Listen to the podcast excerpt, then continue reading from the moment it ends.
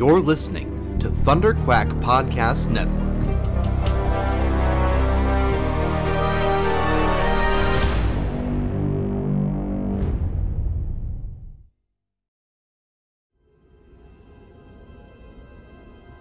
There has been an awakening.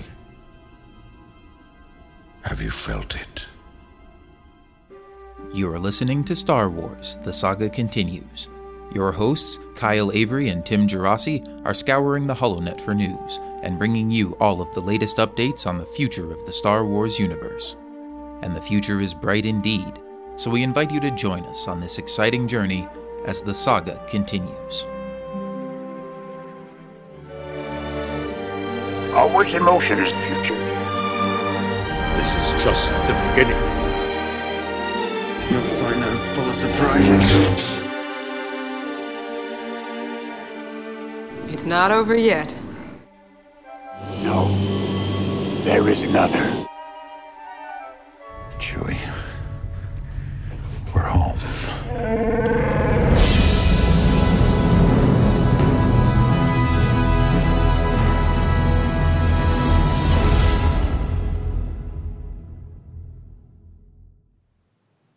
Hey there, Star Wars fans, and welcome back to Star Wars The Saga Continues, your podcast for all the latest news and rumors regarding Star Wars films, TV series, video games, and all the other cool and exciting projects coming up in the Star Wars universe. As always, I'm your host, Kyle, and I've got my co hosts, Tim and Paul, with me. How's it going, guys? Hey, what's up, Paul? I mean, Hey, It's okay, we can, we can say what's up to I'm Paul, too. Liver. Come on. no, but Ky- Kyle was the one who always introduces us, and I always got to say, "Hey, what's up, Kyle?" After what 100 and what, what episode we're on right now? But I, Uh, said I believe this is 120. So yeah, after 119 episodes, see see what you've done, Paul, by now joining the group. I got my intro all messed up. Sorry. But no, I'm doing good. Oh, my bad, Tim. I thought you were done. Uh, this show's getting off to a great start so far. Oh, great start. Great yeah start. well you know what we're here we get to talk star wars that's the important thing um yeah and it, you know it's weird because it's been a while since our last episode and it's just been kind of a slow news period um and i don't know about you guys but i'm really starting to miss having a star wars movie coming out in december this year like we have for the past three years yeah. yeah, you know, it, it's weird. I mean, we've talked about Solo and how the earlier release date may have impacted its uh, its box office success and all that kind of stuff. But now you get to the end of the year where it would have come out, and it's like, oh man, there's just this void now where like, you know, normally around this time we'd be getting new trailers and all kinds of stuff to get us hyped up, and it's just like we're gonna have to wait, you know, over a year now before the next Star Wars movie comes out. But um, that's all right. We've got some cool stuff to talk about in the meantime. We did finally get one new big announcement this past week that we're uh, very excited to talk about, and we got some new stuff with uh, Battlefront, some other fun stuff to talk about too. So uh, let's just jump right into the big news from this past week. Um, First of all, little thing that I think kind of slipped under people's radar. We have a name now officially for the new Disney streaming service that's coming out, um, and it's going to be called Disney Plus, uh, which Bob Iger talked about on a uh, like a earnings conference call this past week. Which is also where he dropped the news that in addition to the Mandalorian that's already in production, we're getting another new uh, live action Star Wars spin off series. Um, that'll be coming to Disney Plus, uh, going into production next year, and so probably coming in 2020 um, at the earliest.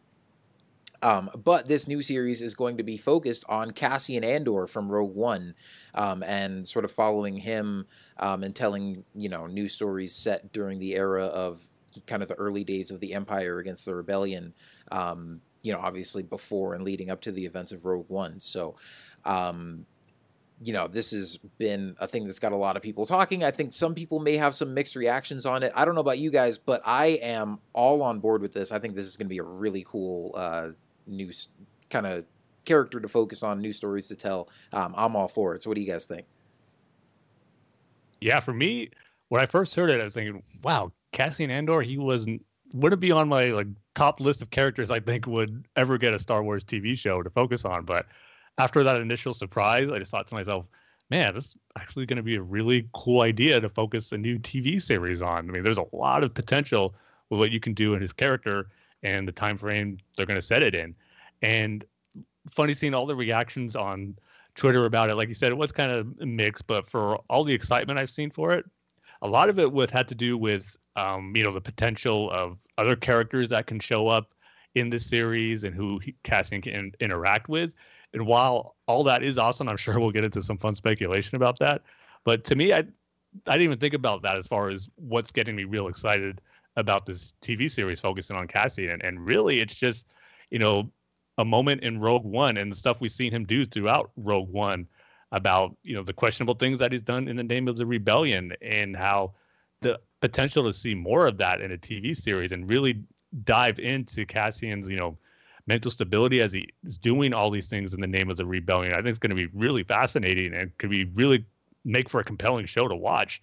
And I just go back to that line he says in Rogue One before like him, Jyn, to get all the soldiers together to sneak off off of Yavin and go to Scarif, where he just says to her, you know, we've all done terrible things on behalf of the rebellion. And every time I walked away from something I wanted to forget, I told myself it was for the rebellion and what we believed in. And in that moment where it's all going to fold up and the rebellion was going to crumble, all that questionable things he did would have been for nothing and how that would have weighed on him. And the fact that we're going to be able to see some of those things that he said that you consider it as terrible. Like I said, seeing him go through that and the toll it can take on him could be really, really fascinating to see. And I think it's going to be really awesome to really just make you appreciate the character of Cassian even more.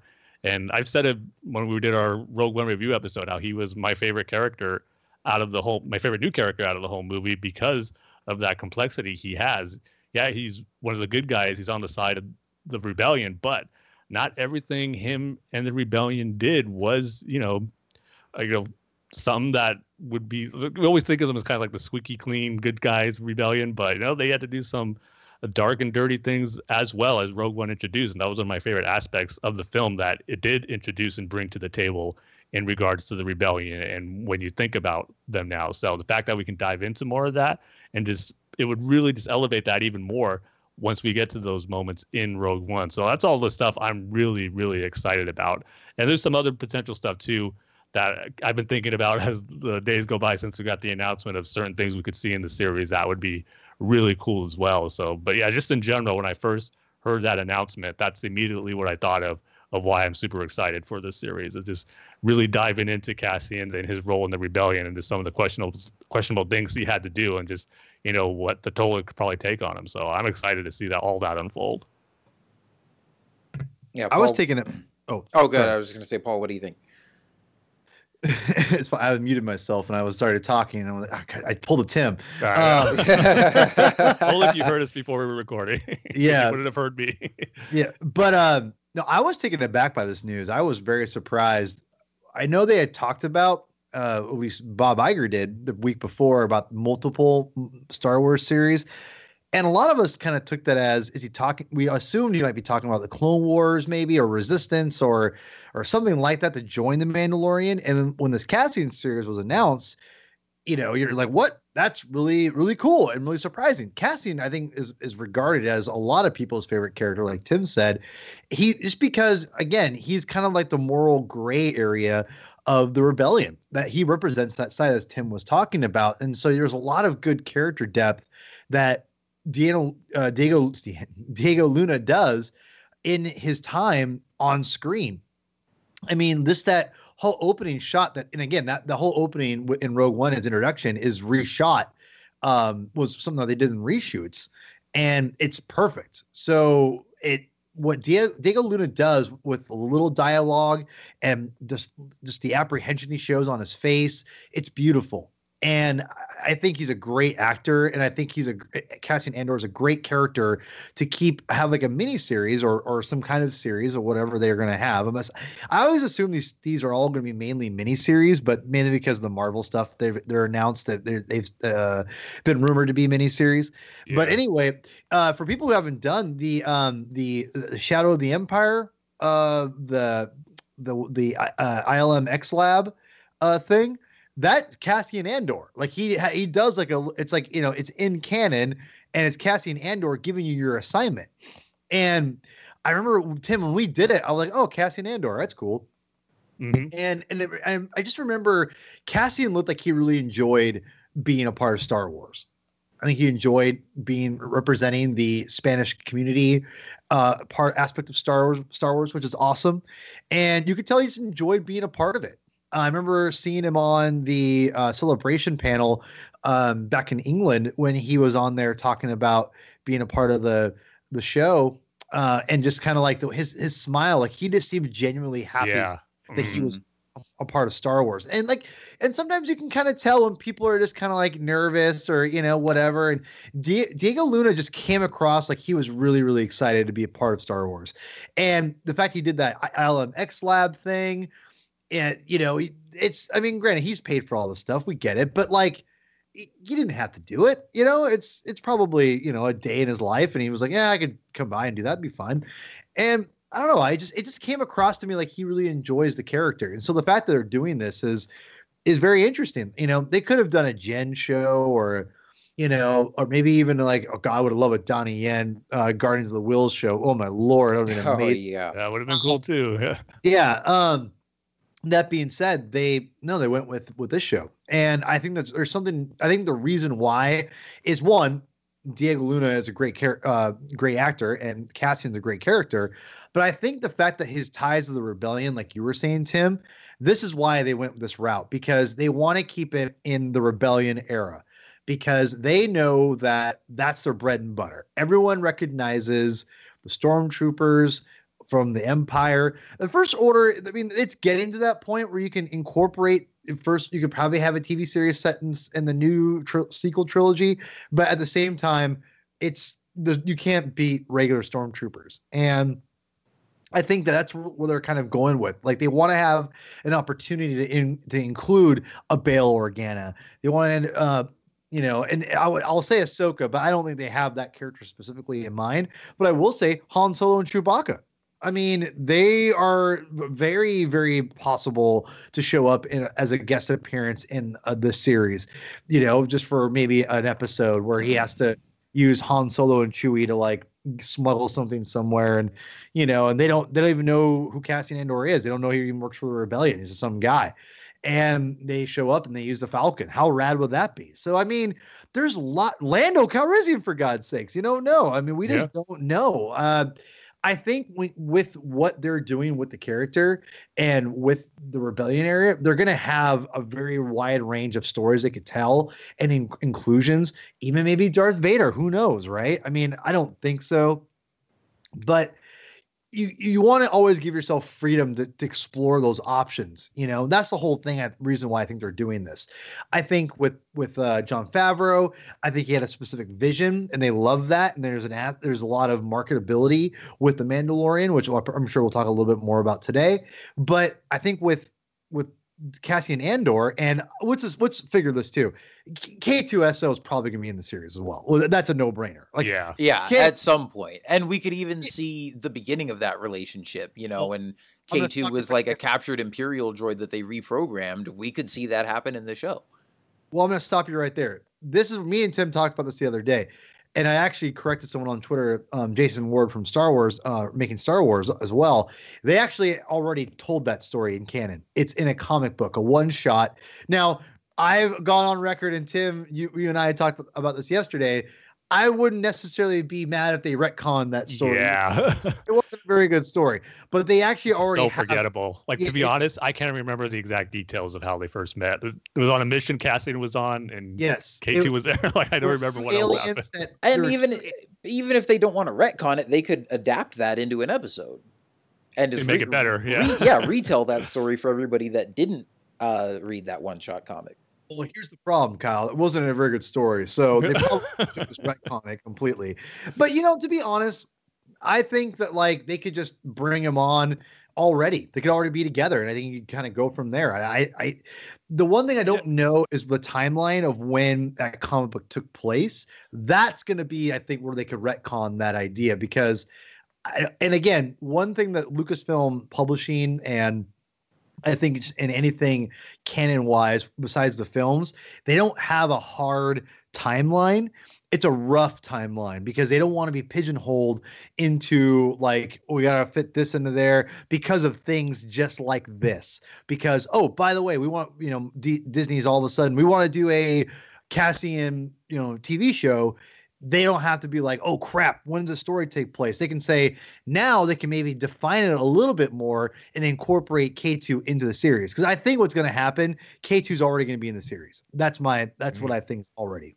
Yeah, and even if we don't see, you know, the true first meeting of them, I mean, we could just pick up like the next day or something after that, or not too long after, where it, you're still seeing the beginning of their relationship and you mm-hmm. know their rapport with one another that we come to see in Rogue One. So even though we may not see like the first time they meet, we'll probably see the origin and the genesis of their relationship in the series. I would think. Yeah, definitely. Well, I mean, I think you guys have already hit on a lot of the the main points and reasons like to be excited for this show. But yeah, I mean, I was one of those people that heard this news and I was kind of surprised at first too. I was like, "Oh, that's kind of an unconventional choice." But I mean, I'm right there with you, Tim. I think gun to my head, if I had to pick one favorite character from Rogue One, I would probably say it's Cassian too. Um, I mean, my top three, I would say, are like Cassian, K2SO, and uh, Chirrut. And I would love to see a Baze and Chirrut series too. Oh, but I gosh. think I think there's there's kind of more freedom to tell a more wide range of stories with a Cassian series because again, I mean, I Yeah, almost see I this as like Star Wars Rebels 2.0. Like Yeah. I mean, if you think about. Rebels, how it primarily followed the Ghost Crew, they like there was at least one member of that uh, of the Ghost Crew that was sort of the main character in every episode, but they had adventures with Leia, with Lando, with uh, you know Ahsoka, with Rex, you know the uh, Hondo. They got to bring in characters from all over the Star Wars universe, go to you know have adventures and explore new places. I mean, Grand Admiral Thrawn for crying out loud. Um, but you know, it started off with a very simple premise of this small group of rebels fighting the Empire on their home planet of Lothal, and then branched out from there to them joining up with the larger Rebel Alliance and going to you know just a lot of different planets and doing a lot of different stuff, um, and getting to tell a lot of different kinds of stories that I don't think a lot of us would have expected to see. You know, while the show was in its first season, you know, how many of us would have expected like something like the Bendu or uh, you know Twilight of the Apprentice and all that kind of stuff, like when Rebels first started, right? So I think there's a lot of room for them to branch out from this initial premise of just Cassian spying and going on missions for the rebellion and stuff. But Tim, I mean, you made a lot of great points as to like why just that in and of itself could still be a really compelling show, um, because Cassian is so complex and represents this sort of darker side of the rebellion that we've never really seen. And you could do a show that's a lot of kind of gritty action and espionage and stuff, and showing kind of the nitty gritty side of um, you know the rebellion when normally we just see them in these like heroic space battles blowing Yep. up death stars and stuff like that um so i i mean i it- it's kind of twofold i think that by itself is an exciting premise but then also just i mean look at where they went with clone wars with rebels and we talked about all the different things they could do with the mandalorian right? Like it's starting out just telling the story of this lone mandalorian gunfighter that's you know traveling alone in the outer rim. But who knows if he's either gonna put a crew together and it could be you know be telling the story about these whole bunch of group of bounty hunters or if he's going to go back to Mandalore and it's going to get into Mandalorian culture and history and all that kind of stuff. There's just so much so much room to grow and so much more they can do than just telling simple stories about like a rebel soldier fighting stormtroopers.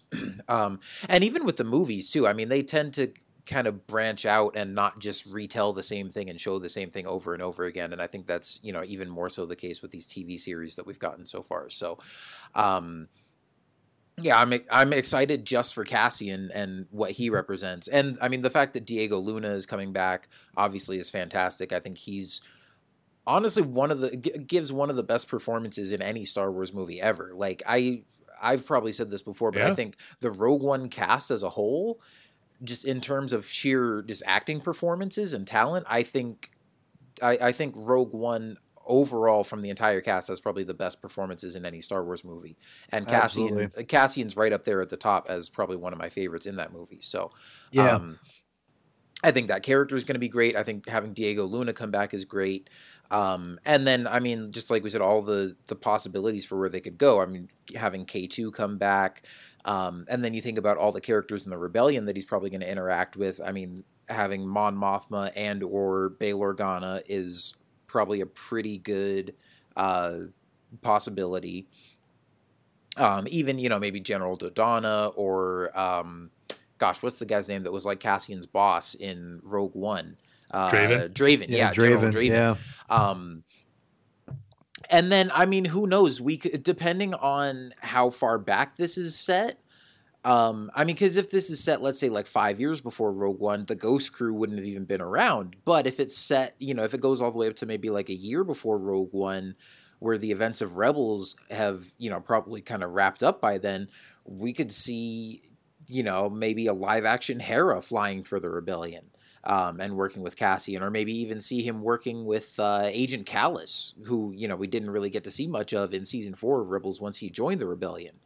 Um, and who knows? I mean, you could have a cameo from Leia even at some point if they wanted to get real, you know, into like fulfilling. Uh, fan wishes you know we could maybe finally see a live action ahsoka working as fulcrum if this is set you know before the events of rebels um Yeah, that's the interesting thing. You can have like a th- the three fulcrums like all be a part of the series because that's another cool aspect of it where Cassian did serve as fulcrum for a little bit Mhm. at some point. Yeah So yeah, Yeah. So, and I mean, who know? Again, we could see him take up that mantle after um, Ahsoka leaves. I think Kallus was only Fulcrum briefly because that was just while he was Yeah. in the Empire, but trying to help the rebellion. I mean, once he's with the rebellion, I don't think he's you know really Fulcrum anymore, and so maybe that's when Cassian takes that up. Who knows?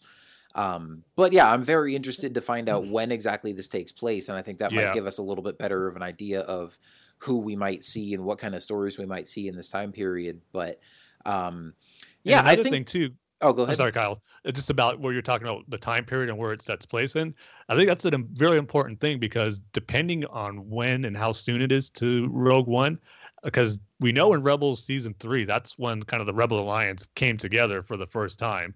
So depending on you know, if I'm assuming right now that the series is probably going to take place before that, and that just opens up a bunch of different possibilities of him interacting like with different rebel cells that aren't necessarily together at the time during uh, the season three of Rebels where they're all on Yavin. I mean, one thing I'm really hoping for, I mean, I got to give credit to Brian Bailey on Twitter when he mentioned this, that possibility of maybe having Enfys Nest and her Rebel Cell group Oh, like somehow yeah. involved with this. Yeah. That would be amazing. Like just different episodes and going back to what you were saying, Paul, how we don't know if this is like a mini series or it's going to be a series with several seasons. I'm hoping it's the latter because they can do so much. Like different seasons, he can be involved with different rebel cells if the Rebel Alliance isn't all together yet, and just different things that, that can, can come about it would be really, really cool. So yeah, I'm definitely real curious to see when they're going to pinpoint the time frame and when the series is going to take place. Because it'd be awesome if it had several seasons, if it takes place over the course of a few years, and just to see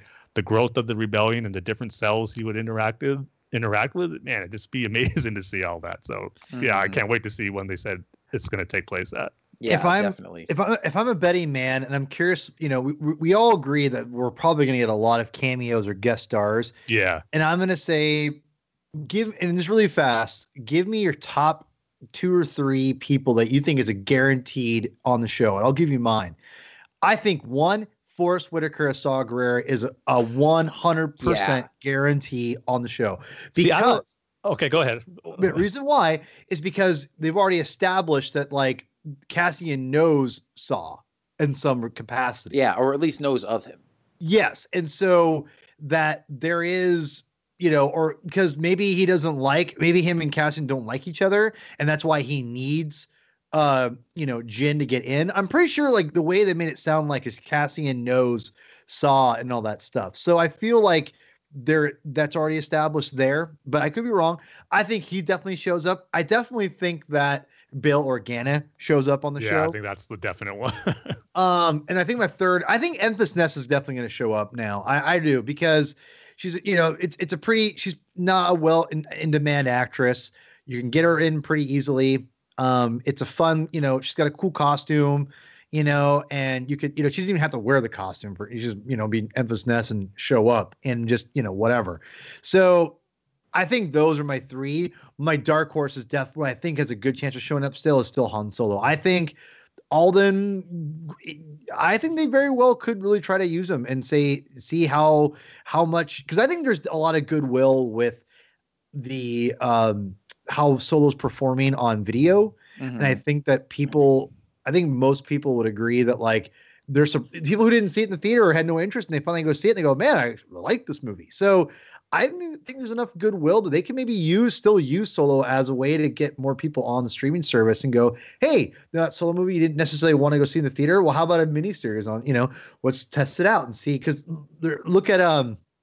Luke Cage and Iron Fist, and those aren't great examples because they got canceled recently.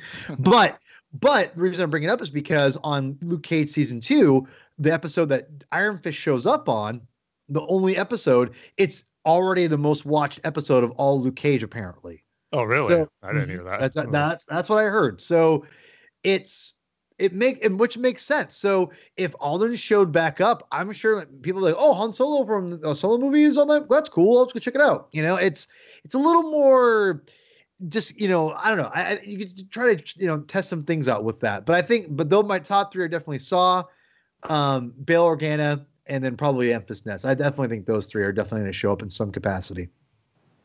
Yeah, Yeah, I'd I- probably go definitely Mon Mothma probably and Bail Organa. Oh yeah, Mon Mothma. Mhm. duh, I'd yeah. probably go those two are the definites. But yeah, the more I think about Enfys Nest and the possibilities of her Rebel Cell being involved, especially if it's kind of before the events of Rebels, I think that would be such a. When, the more I think about it, I think man, it's such a no brainer. It's a cool thing to do. Regardless of Solo's low box office numbers, everyone who saw it walked away thinking Enfys Nest was a great character, and that the story was her being the leader of her own rebel cell was just an awesome part of the movie and something you would want to expand on so much.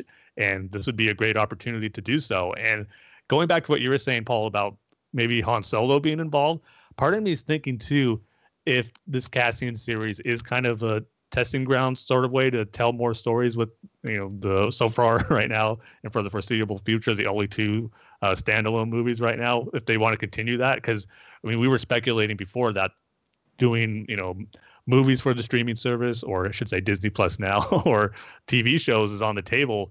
Maybe they're going to see if cassian's successful they sprinkle in a few characters here and there from solo maybe like Enfys Nest. And if it's successful enough maybe that can be their way to continue on what they left hanging in solo with darth maul and continuing those stories with him and Qi'ra and having han and chewie be a big factor in their own series. So i'm wondering if this is a little testing ground for that as well 'cause i think that would be awesome if this is successful they can go back to solo because we all know we're not getting a movie sequel in theaters for solo. So if they can continue on to a tv series and they find a great way to do it with Cassian i think that would be awesome. So yeah there's potential for just the, these characters we saw in the standalone movies really to grow and see more of in these TV shows, which I think is awesome. But yeah, as far as like you were saying, the characters and guest appearance, I think for sure are going to happen. Bail, Mon Mothma, and just Enfys Nest is kind of mixed between something I really want and something that could really happen too. But the other two are definites, I think. Yeah, and I think for me, I would also go with Bail Organa and Mon Mothma as my top two that are like definitely going to happen. Um, as far as ones that I want to happen and think there's a good chance of, um, I think you make a lot of good points for Saw Gerrera, um, and I would love to see him. I don't know that I would say it's hundred percent, but I think there's a really good chance that at the very least he gets referenced. But I would love to see more of him. Um, maybe see some of his you know sort of violent radical rebel cell that um you know ends up kind of being shunned by the rest of the rebellion um you know once they've kind of all formed together. Heck i mean cassian talks about doing all these kind of shady things on behalf of the rebellion stuff he's not proud of. Maybe he even fought for saw at one point um and then decided you know what? This guy is too extreme and he decided to you know kind of stay with the rest of the rebellion when saw went off on his own. Um but I would love to see him, and then also I just think it would be really cool to see uh, Hera in live action. I mean, I really any of the uh, the characters from Rebels. I mean, obviously Chopper had his little cameo in Rogue One, and so did the Ghost. But I think um, if any of the you know actual human slash alien characters from that show um, were to make an appearance in live action, and especially in this series focusing on the rebellion, I think Hera's the most likely candidate. So I think that would be really cool to see. Um, I gotta say, you know, I hate to be the naysayer here, but I kind of don't want to see Han in this, and I I am all for. I more- hate you. Well, here's the thing. Here's the thing. I would love to see more stories with Alden Ehrenreich as young Han. If they just wanted to give us a Han Solo spin-off series that continues the story from Solo, I am 100% all for that. I just you know, be, because Han in A New Hope is supposed to be just kind of the everyman, right? Like he's not a hero, he's not even like some legendary outlaw or anything like that aside from the fact that, you know, he's bragging about having the fastest ship in the galaxy. He's just, you know, running smuggling runs for Jabba the Hutt and he's, you know, offers to give Luke and Ben a ride, you know, trying to make some money. Um, and he doesn't believe in the force and he doesn't want to get swept up in, you know, this big war and everything. He's really just kind of out for himself and Chewie and that's it. So I don't really like the idea of Han having, you know, like it makes the universe feel smaller to me if Han has already crossed paths with Cassian Andor and with Darth Maul and, you know, like leave him in his own little corner on Tatooine with Jabba the Hutt and Boba Fett and, you know, then have him branch out when he becomes, you know, part of the rebellion in the movies. I don't want him, you know, just I don't want them like fleshing out and t- adding too much to his backstory that makes it feel like, oh, when we meet this guy, even though he's supposed to be just kind of this regular dude that becomes a hero, he's already been the hero of a bunch of other stories and already knows all these other Star Wars characters um, that we didn't initially know. Like I would, I would rather just not mess with his backstory too much. Um, that's just me personally, and especially like I said, when it comes to knowing big important characters, like just the thing that they got to be careful of when doing these cameos and stuff. Like again, it kind of makes the universe feel smaller if like everybody knows everybody. Um, and that's why I'm really hoping they can find a way to continue the storyline from Solo with you know Qi'ra and Darth Maul and Crimson Dawn and stuff, and maybe somehow have that tied into Han's story because obviously Han and Qi'ra are so closely tied, but without having Han come face to face with Darth Maul, or at least without having Han see him using the Force or using Force powers or anything. Like if he just meets him once and thinks he's just this creepy, shadowy dude who's the leader of Crimson Dawn, then I can kind of give that a pass. But I I just don't want them interconnecting all these different characters. And I think, you know, again with Mon Mothma and Bail and Saw and Hera and all these other characters we're talking about, it makes sense for Cassian to to meet up with those guys because they're all part of the Rebel Alliance.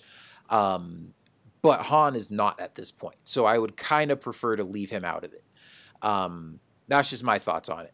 Also, when it comes to Enfys Nest, I mean, I'm not going to predict that that's going to happen, but I do think that would be really cool, and I think that's a big opportunity. So I certainly wouldn't rule that one out, um, and I think that could be really cool to see. But yeah, I'm, um, I'm hoping. And yeah. another thing too, this is going back to some of like, the backstory that was created for Cassian. This is coming from the Visual Dictionary, uh, or the Ultimate Visual Guide. Um, that always stuck stuck with me when I read his backstory. And I think it'd be really cool once the series was announced. I thought, oh man, if they expand on this from his history, that could be pretty cool. Whether it's like through a flashback or just part of who he is, and just give us a different perspective of someone in the rebellion.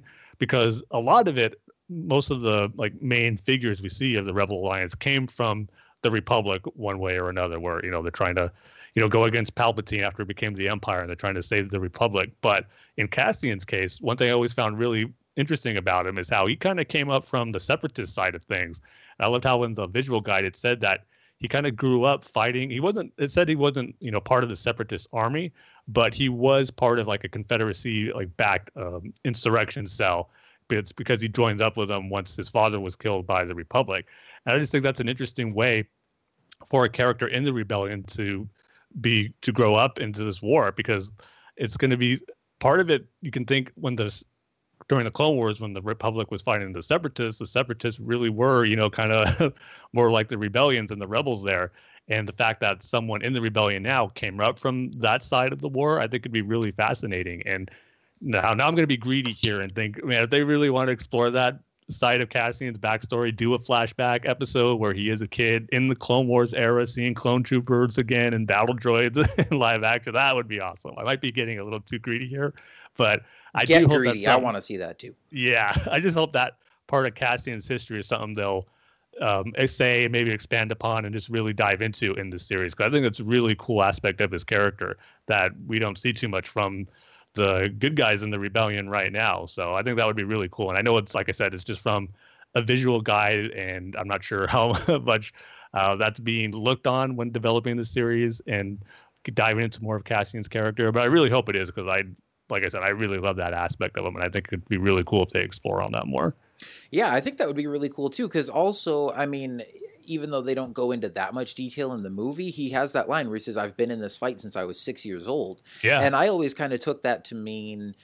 I mean, obviously, the Rebel Alliance isn't enlisting six year olds to help fight the Empire, but I could totally see something where, like, he was maybe that young during the Clone Wars, um, helping out with the fight on his home planet because the, it was, you know, all hands on deck and they were just, you know, kind of trying desperately to fight for their own freedom and survival. And even though they might have been fighting against the Republic at that point, if they felt, you know, oppressed by, you know, the Republic army and stuff, and then once the Republic became the Empire, I mean, to them, it's all going to be the same thing, right? Um, so when he says I've been in this fight, he might not be talking about specifically the galactic civil war, if you want to call it, between the the Empire and the Rebel Alliance, but um, you know, just if it was even you know just sort of a continuation from the Clone Wars, just fighting against what he sees as just this one continuation of this oppressive yeah. power that's been around since his childhood. So. Um, yeah, the visual guy specifically said he threw rocks at clone troopers as a little kid. So that well, might have been what he was referring to. yeah. Um, yeah, and I mean, yeah, like you said, let's not get greedy, but if we got a flashback to some live action Clone Wars battles, even though I'm sure it would be really quick. We're not going to be seeing, you know, Anakin and Ahsoka and stuff like yeah. that. um, but yeah, just seeing clone troopers and battle droids and hearing a couple lines thrown in there from D. Bradley Baker and Matt Wood. Um, I mean, that would be just a dream come true. Just more icing on the cake because I mean, we're getting excited about just how cool it's going to be to see more Rebel stories and more stories with Cassian. But if you want to sprinkle some Clone Wars in there, I don't think any of us are going to say no to that. No way. um, but yeah, so this is going to be something really exciting to look forward to.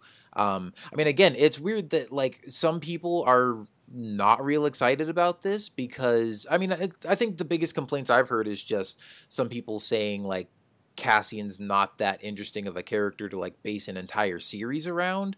And here's one thing I want to address too, because I hear some people saying like, "Oh, the characters in Rogue One were you know kind of one note, and we didn't like get time to know them or anything like They're that." Insane. First, yeah. First of all, if they do a TV series about him, they're gonna flesh out the character a lot more. And even if you didn't think he was interesting in Rogue One, he'll be able to do a lot more interesting stuff, and you'll be able to get deeper with that character when he's the main focus of his own spin-off series.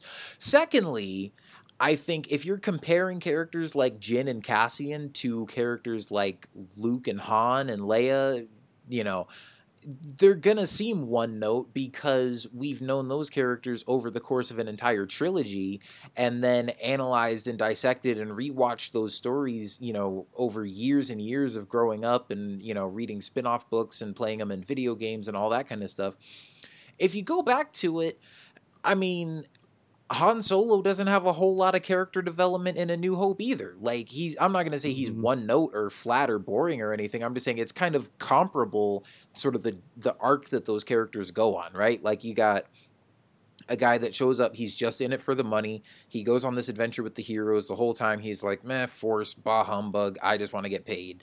Um, and at the end, he has a change of heart, and you see that you know he's kind of like the scoundrel with a heart of gold, and he comes back to save his friends.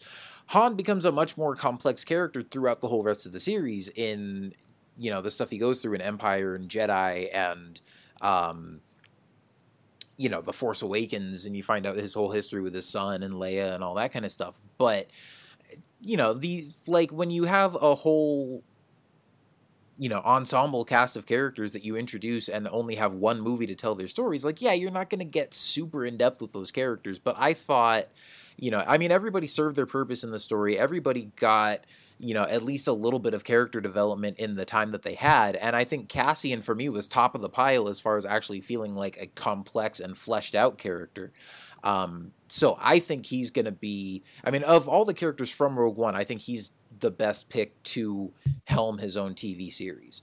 Um, you know, again, like we talked about, like a Jyn and Cheer or uh, Baze and Chirrut series would be awesome. Um, oh yeah. But you know, like I think because Cassian is part of the rebellion, and because you can branch out from there and show you know the adventures of the rebel alliance and their battles like on a, a wide scale and bring in all these other side characters and stuff you know because the rebellion versus the empire is kind of the central backbone of the conflict at this time you can kind of branch out from that a lot. Whereas i feel like baze and cheer would kind of be either you know you'd kind of be pigeonholed to like just telling stories on jedha um, and if you branched out too much from that it would be like well why were these guys not you know galaxy traveling you know warriors and stuff in Rogue One. Why are they just like sitting on the streets in Jedha, right? Um, so I think I think Cassian's the smartest move as in terms of story potential, but also just in terms of the strength of that character. Um, so yeah, I'm all for it. I'm super excited for this.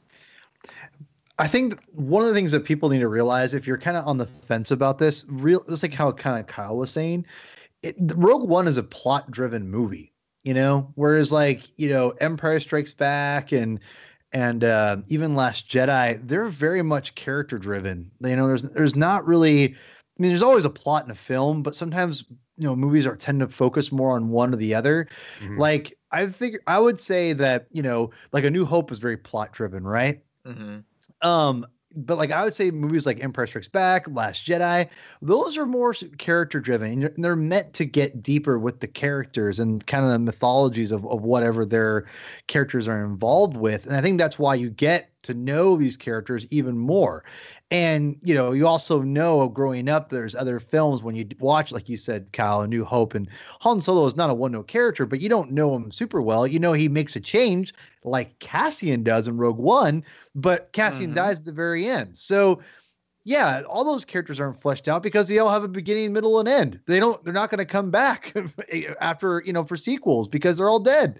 Yeah, and and like and that's why and that's what I'm saying is that Rogue One is a plot driven movie, and I would say like you know, maybe even like Solo is a character driven movie too. I would say it's less plot driven, you know, and it's more of just like getting to hang out with these characters. Um, so I don't know. I, I would just think that, you know, if you're on the fence, you have to realize that one, Disney wants to they want to milk Star Wars for what it's worth, and they're already going outside the box a little bit with the Mandalorian. They want to stay somewhere safe where they know that you know the average joe who gets who wants to who are on the fence about getting you know spending a nine dollars or whatever a month for on this service they can say oh do i want to get want to want to watch the star wars show? Oh it's got stormtroopers and and whatever. Yeah i'll get that. So it's got to be recognizable and you have to make it like also you know make sense to connect it with someone that's not you know someone newer rather than like you can't do it luke skywalker or han solo or you could do han solo but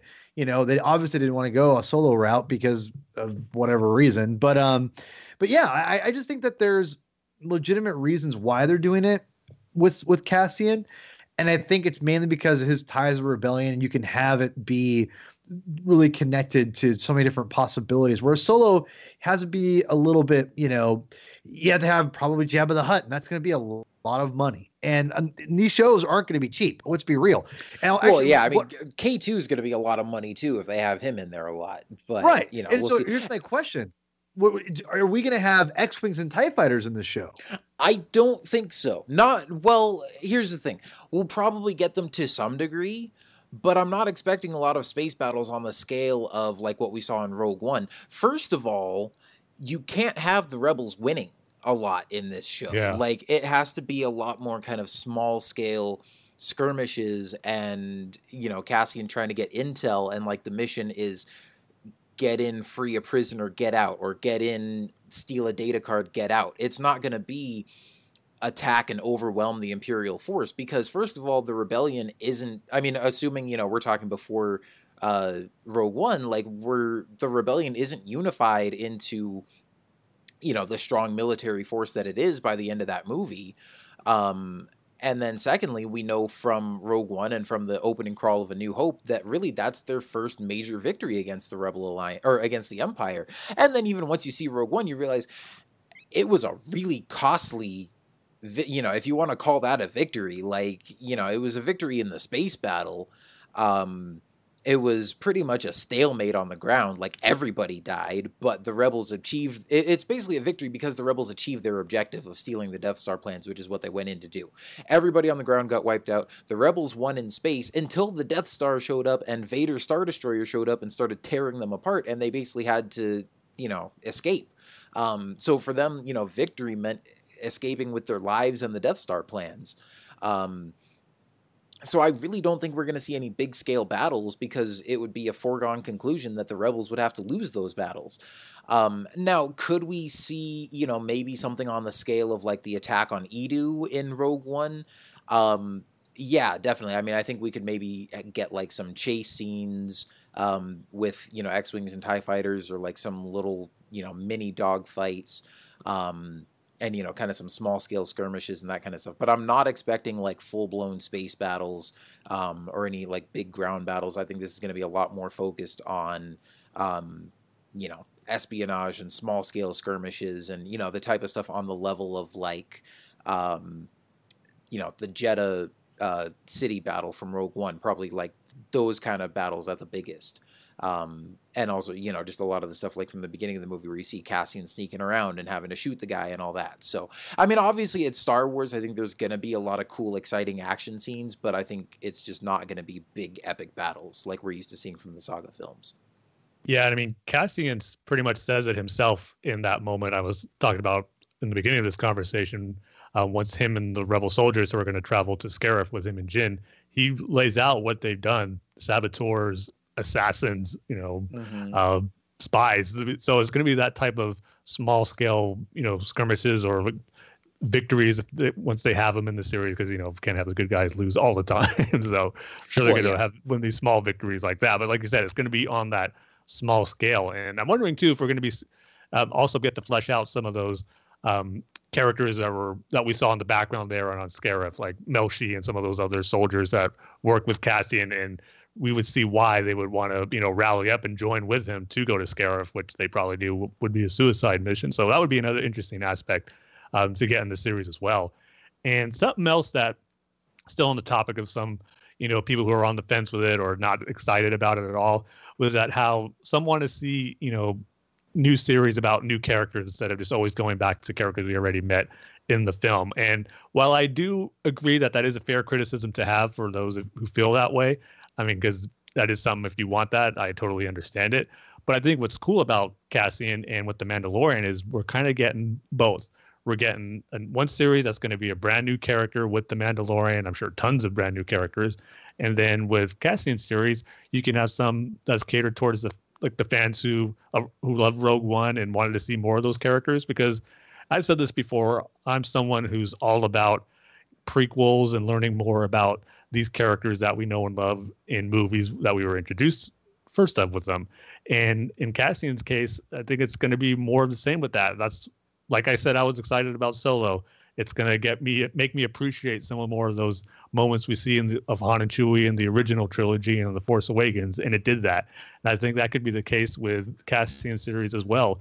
Some moments that we see in Rogue One will be elevated because of this TV show moments like I was talking about where the troops in Cassian go to Jyn telling her, you know, let's go to Scarif. That's probably going to be more impactful now. Seeing Cassian shoot that guy in the beginning in the bag, knowing that that probably wasn't the first time. And if we, like I said at the beginning, seeing how much that affects him and how like the toll it could take on him and just really showing like he still has to do this and how hard it is for him to do that. And another thing too that as I think about and talk about the series that I'm really excited about going about the series elevating certain moments in the movie. And Rogue One kind of did this in itself, but this series and about Cassian and the rebellion, it and like I said with Rogue One, it ele- it could elevate Luke and Leia's character even more so for me if you think about it, because the whole point of Rogue One was you know finding hope. And when Cass or Jyn asked Cassian, "Do you think anywhere anyone heard us when they sent uh, the Death Star plan?" and Cassian says yes, and it all ties in once we see Leia, who has the plans that's the hope and the, per- the people that is going to make everything they fought for worth it. Luke and Leia, and I just think as we see Cassian struggle probably in this series, that we're probably going to see that a lot, and everything he's going to have to do, and in his mind, it's all worth it for the cause. and you know the big end game was getting those Death Star plans, and for once they got those Death Star plans, to have it be destroyed by Luke Skywalker. So in, in a way, when you think about all those, you know, threads that it can go down, everything that Cassian would do for the name of the rebellion, it all comes to a point once Luke and Leia get involved to see all their missions that they've done come to fruition to finally defeat the Empire, which couldn't be done without Luke and Leia. So in a way, I think it could even elevate those characters as you see the struggles that Cassian and the Rebels will go through in this series and how it won't be all for nothing once Luke and Leia get involved. So just all that type of stuff is making me really more excited for this show and the potential that it can have, not just for you know the cool cameo appearances possibly, I'm sure cool action, but just from a narrative and a character stand, standpoint, what it can do to elevate more of the saga that we already love. And that's what I love about getting prequels and stories about characters that uh, you know aren't brand new characters, but ones we're already familiar with. It's just how it elevates them and just makes you appreciate them even more. And I think this Cassian series really has a strong potential to do that and just be very compelling. Yeah, for sure. Um, well, it's cool to know that there's something else on the slate now that we've got something else to look forward to um, after uh, you know, The Mandalorian and everything that's coming next year, of course, along with episode nine. But as far as uh, Disney Plus specifically, I mean, we kind of had a feeling like they weren't just going to stop with one series in Clone Wars. Um, but it's good to know now that you know we already know what the next thing is coming after that that we've got to look mm-hmm. forward to, and hopefully this is just the beginning. And you know, five years from now, we'll maybe have like three or four shows, uh, you know, Star Wars series going on at once. Um, kind of like how they had with Marvel up until recently when they canceled two of theirs. You know, hopefully the Star Wars ones will do enough that uh, do well enough that they won't get canceled. Or you know what, if some of these are stories that they only want to tell over like one or two seasons, I'm fine with that too, as long as they keep replacing them with you know other cool stories. So yeah, um, definitely. Well, I, you know, and I, I, I really do think, and I've, I've been on the show a lot the last couple episodes, and I've been kind of saying that like TV is the future of Star Wars, and I, it, it's like it feels like, and I'm not trying to toot my own horn here, but it really feels like every week that passes, more announcements and more information we we see is getting it's just that's getting confirmed more and more, and to yeah, preserve right. the to preserve the brain of Star Wars they they're obviously going away from more less theatrical stuff and more TV stuff. And because right now we have we talked again, we talked about the Rian Johnson trilogy and the uh, the Benioff and Weiss uh, series of films, whatever that's going to be. We don't know. Those are the only things that's that's listed, and I think we all agree that, or at least if you love Rian Johnson's Last Jedi or not, there's it's that's not a guarantee any of those movies can get made. They all can get debunked, but you know, you know, we all know that when Bob Iger talked about, he said that like the the Benioff and Weiss uh, films, those are the ones that are going to be put into place. You know, after you know they're they're pretty much scheduled to go right into production or whatever that means right after Game of Thrones is done, and Game of Thrones will be done the next six to eight months. You know, and I'm not sure. I don't even know when Game of Thrones is supposed to be the final season is supposed to come out. Is it this winter? I don't even know. It's, uh, some, like it's April, sometime next like year, like next spring. Yeah, so it's going to be like early next year. So you know, and they're probably going to be finishing that. So they probably won't even get started with the new Star Wars project probably till after Celebration, maybe around that time. Maybe, and I I, I wouldn't be surprised if we, if we know a, an idea because I'm sure as they're working on stuff just like Jon Favreau is finishing up on The Lion King, you know, we've seen there's obviously been sh- uh, photos of Jon Favreau on the set. I'm not sure if he's there every day, but you know, we we see him there. So he's obviously work. He can work on multiple things at once. Mm-hmm. So um, I guess my point is, I think the, uh, Benioff and Weiss are probably as they're working on stuff, they're probably still develop. They're probably working on you know on off days or whatever, working on the Star Wars stuff to an extent of. There's got to be an idea, and I think we're gonna yeah, get that. Say, at least like kicking ideas around, and at right. celebration so, we might get like a title or just a general idea of yeah. what these stories are going to be about, or an interview with with those guys, you know, via the my maybe on the main stage or whatever. But the reason I bring all this up is because I think that what Disney realized is that you know they put out so many Star Wars films since they bought it. Like think about it, since 2012, they put out well since 2015 they put out four movies already, and that's crazy. Like that's like you know, and that's not a bad thing. I and I love all of them to an extent. You know, Last Jedi is my least favorite, but it I still love a lot about it. I don't hate the movie. I don't, I don't even, I still like the movie. I just don't love it as the other films. But that being said, I definitely do think that there's they realize we got to slow our roll a little bit with this and now with the, with with the emergence of streaming they have found the probably the balance of what they can do to push the property because again the movies make money but it's the merchandising. I keep going back. It's the merchandising that is the prof the ultimate profit of star wars. The movies are they're profitable but you make the most money off of merchandising because it's just you're you're keep you know putting things out there. And and i think we'd all agree that last jedi and solo their merchandising hasn't been great because one they they just ha- they're so close together. And how you're gonna you know market your toys and the in the bed sheets and all the other stuff when you can't you know you're just getting over the last one. So if if there's a way to keep doing it with without doing you know obviously rebels had that a little bit but nothing like live action. Live action is just the most accessible thing for people to get to and to understand and love and to get you know not just the kids but the whole family involved and, and buying t-shirts and whatever. So with this whole streaming service and having these these um these television series you then can have your cake and eat it too keep your brand going keep selling tons and tons and tons and tons and tons of new star wars merchandise that's not rehashing all the stuff from the sequel trilogy before or whatever so then now when the and here's the best part, now when the movies come out, they can be events again. Mm-hmm. They're not going to be Yeah. every year. And I think the one thing that I've I, I if we get it, and I'm curious what you guys think. If we get a a, a, a, a Star Wars, if we get um, if we get a Star Wars television series every year, one or two, what's to say one or two potentially, and then we get a Star Wars movie every other year, or let's say you know, or every three years or two years, uh, we're going to take that. You know, it's I oh, that- absolutely. and I, I think- and honestly, I'm starting to feel like that's the best scenario right now because. I mean. I I don't feel like getting one movie a year was like overload, but I still was maybe a little worried that it could get to that point eventually. And you you knew even if it wasn't with Solo, eventually there was going to be a movie that either didn't perform well critically or financially. Um, and it was just like, how long can they keep cranking out Star Wars movies every year? And obviously, I mean, they're trying to follow the success of the Marvel formula, but Marvel's got their own thing.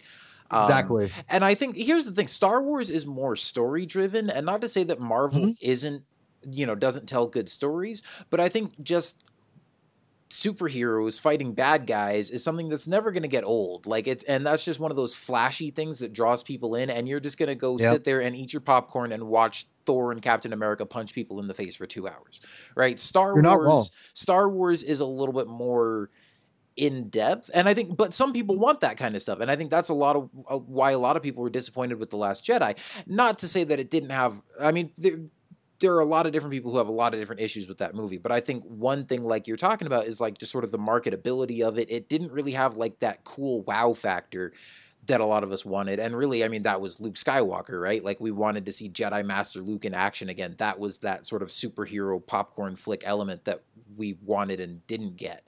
Um but also i mean for people that want to show up and just see a really cool star wars story with you know space battles and lightsaber fights and all that kind of stuff yeah have those movies every couple of years and have it be a big event thing at the theater. And then for those of us that are hardcore fans and just want a constant stream of star wars content and yeah like you said if we get a new uh, live action series every year where it's just you know fleshing out backstories of certain characters or telling stories about you know Mandalorians or whatever, I think you know we'll all take that because that's that's like a step in between. You know, it's a step up from like comics and novels and stuff because it's actual. I mean, I think a lot of us probably prefer that visual medium and getting to actually see these stories played out on mm-hmm. screen.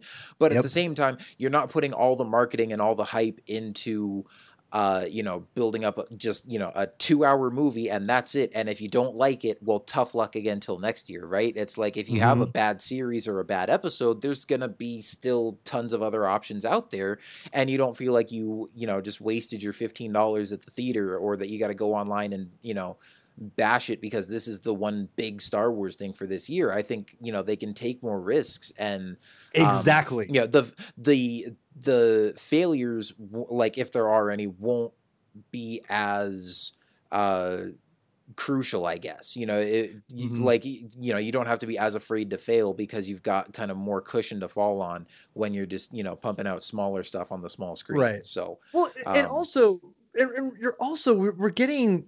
I'm really curious what the scale of all these Star Wars TV series. We all know we all know it's going to be expensive, right? Yeah, well, But- yeah, we know for a TV show they're going to have a really high budget, but at the same time, I think all of us realize that it's not going to be as high budget as the movies. Um, Right. And so, yeah, what's that balance going to look like? How Exactly. big are they going to go with this? I mean, like I said, I'm not anticipating, at least with the Cassian series, to see any big epic scale space battles or anything like that. I'm also not expecting to see that with the Mandalorian.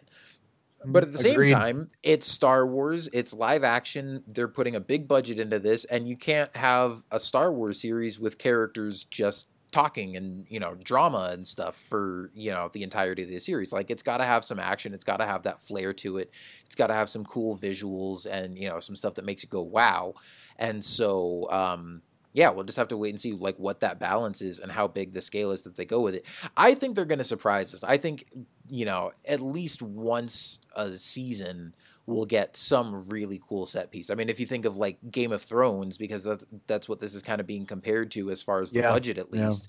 Um, you know, you have some episodes where it, you know, might not be the most exciting and it's kind of talking heads for most of the episode. And there might be one or two cool things that happens, but a lot of it is kind of story build up. And then at least once a season, you've got that huge epic battle or The that, episode you know, nines. yeah, exactly, exactly. Oh Um, yeah. You know, where you've got your dragons and your White Walkers and your armies of thousands of dudes killing each other and stuff like that. So, um, you know, it's Star Wars. You got to have some kind of that, eh, you know, some of that stuff at some point. But um, yeah, it'll be interesting to see kind of how they strike that balance on TV. Well, One thing I- I, found interesting though about tying in with the movies and the TV shows going forward is that going back to getting the movies back to that event feeling that you Yes. get everyone's excited about. And so far, these first two two TV shows that they announced, nothing to do with Jedi and the Force. Mm-hmm. And I'm wondering if that's going to be a pattern with these TV shows, and you keep the Jedi and the Force aspect to the movies, and that's where you get you know that big event feeling back. Because let's be honest, that's the most stuff people really love about Star Wars: Jedi, lightsabers, Force powers. And part of me is thinking if that's something they want to save mainly for the movies, that's because that's the only place you're really going to get that in Star Wars live action, and that would kind of create that buzz and that epic event feeling for the movies again to get those, you know, depending on what the Benioff and Weiss uh, film series is going to be, if it's going to be based on Jedi and the Force and all that stuff, that's where you're going to get it is in the films, and you keep the smaller scale stuff to, you know, Rebel spies and Mandalorian outlaws and what other story possibilities might be out there for other series. You kind of keep it on that same playing field and realm there, where you save the big Jedi stuff for your films, and I think that could be, you know, an interesting way and a way that could work to get that buzz and excitement back and for those who it has gone away from it. I, I don't think it's gone away from us for any new No. Star Wars movie, but for those who feel that way, I think that could be a way to get that back where you kind of create that logging for more force and lightsaber stuff. Because I kind of seen that was another thing, some stuff I've seen on Twitter about uh, the Cassian series is how people just wanting you know more stuff with to do with the Jedi and the Force and lightsaber battles and all that stuff. And I think that might be intentional why they're not doing it for the series, and they're going to save that for the films to kind of have that be the big event uh, for those uh, upcoming Star Wars films. So I just found that interesting, but think that could be a reasoning why these series aren't going to be dealing with Jedi and the Force too much. Mhm. I, there's I think there's a possibility definitely, but I think this is where I'm really I'm really I'm really hoping uh, and uh, this is obvious, but I'm really hoping both these series are very very very successful because I think if they are, the chances of us getting that Obi-Wan series they or you know Obi-Wan film or whatever go up extremely high because if if Star Wars can help drive the numbers of Disney Plus, and let's be real here, Marvel and Star Wars are probably the biggest reasons that they're doing this in the first place. Oh, yeah. because yeah, and so the fact they know they can get, and even Bob Iger on the on the conference call said this is specifically branded entertainment. So there will be a Star Wars. He basically said there's going to be a Star Wars section. There's, a, there's going to be a Pixar section, a Marvel section, a Star Wars section. So it's a one-stop shop to go and and and we kind of talked about this maybe in the past, guys, but this really is going to be like a you know a, a, a center for Star Wars entertainment. So Mhm. it's to a point where it's going to be a pretty low fee, and they're going to bump it up to where you're going to have access to everything. We're going to have the exclusive access to these shows, but other things probably too. I mean, like it maybe even a Star Wars show like thing where you have like you know post like like like dead talks or um you know whatever that that post Oh, the Talking show. Dead. Talking Dead, excuse me. Dead Talks is my my good friend Justin's old podcast. Sorry. Um, but the thing is something like that. So I think what's what's interesting is if Star Wars can be these shows be super successful and they keep that viewership up and they keep those subscriptions happy, you're gonna get more and more content. They're already putting out exclusive movies on there. I think this is we want that Obi-Wan movie. We want specialized films that maybe are gonna, you know, Star Wars is always gonna make or always be somewhat popular in the theater. But now you could really, you know, like and I've again I've already said this before, but I think if you want these things to be successful, watch them multiple times because they they want to see is this, you know, viewership they have to see it. People watch the shows. So if you want more Star Wars direct to Disney streaming service when they come out, watch everything you can on and promote it as much as you can because the more you watch that stuff, the more Disney's going to say these are driving our numbers up. People have, you know, they keep going to the Star Wars content. We know that's where that's where every, all the highest views are. We know we have to keep pumping things into there. So, the only- you know, to keep our subscription, you know, our subscribers happy, we need to keep throwing Star Wars content their way. So, you know what? Option that Obi Wan movie. Let's, you know, you know, we can or or miniseries. You know, you don't have to tell the go to the screenwriter and say, "Hey, let's do." You have a a two and a half hour limit. Now you have.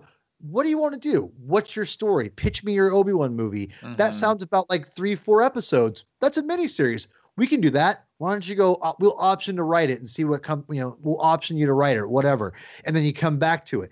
That's the stuff we're going to be getting from the streaming service that we're going to get. The Mandalorian again. Look at Jon Favreau. He this was a pet project of his that he a dream project he had that he came up without having any reason to have it at all. He just developed it and, and maybe said one day George or whoever owns Lucasfilm will let me do this show, and he's doing it. So this is the really exciting thing if there is a good Star Wars story, and that is again the key element is if, and I, and I don't I don't say I say if because it really depends.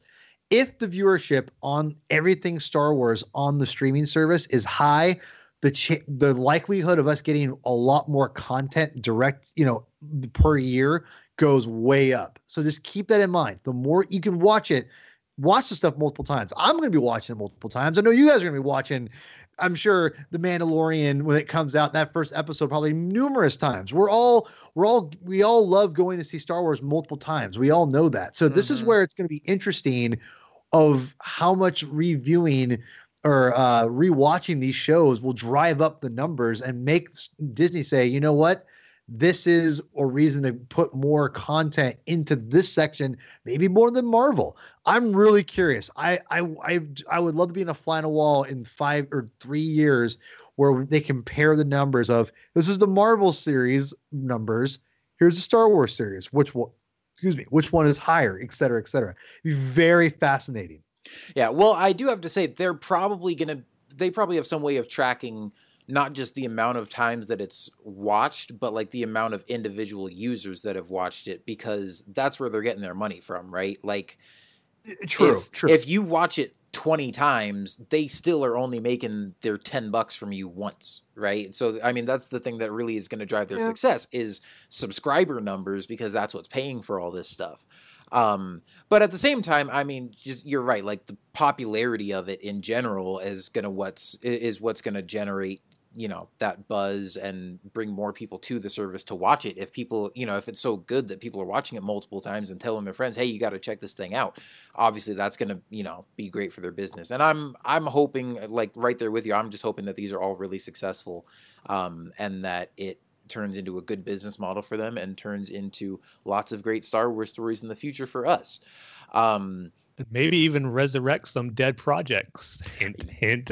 yes. Well, and speaking of dead projects, I was about to talk about uh, this next story that we've got, um, which kind of ties into what we're talking about about the Mandalorian and stuff. Um, but there was this uh, report that came out recently. Uh, this um, reporter named Eric Weber um, said that he had spoken with Kathleen Kennedy personally, and he said Kathleen Kennedy just confirmed to me that the Boba Fett movie is 100% dead, and they're 100% focusing on the Mandalorian.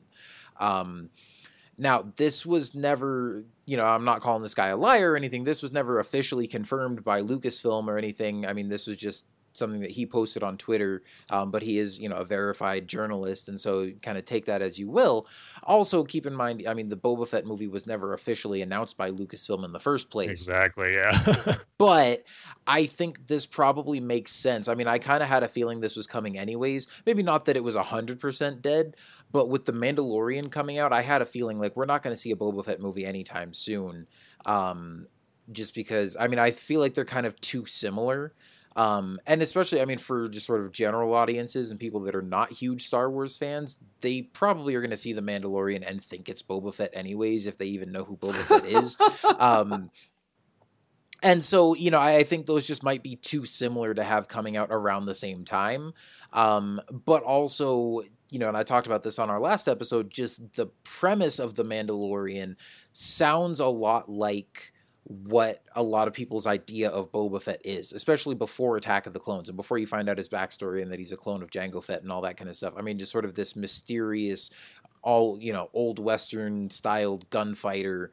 Um, you know, having his own adventures out in the galaxy. I think that's what a lot of people who grew up on the original trilogy sort of fantasized about Boba Fett being, anyways. And so I kind of see this as, you know, the Mandalorian as sort of a chance to tell those stories now that Boba Fett has gone in a different direction.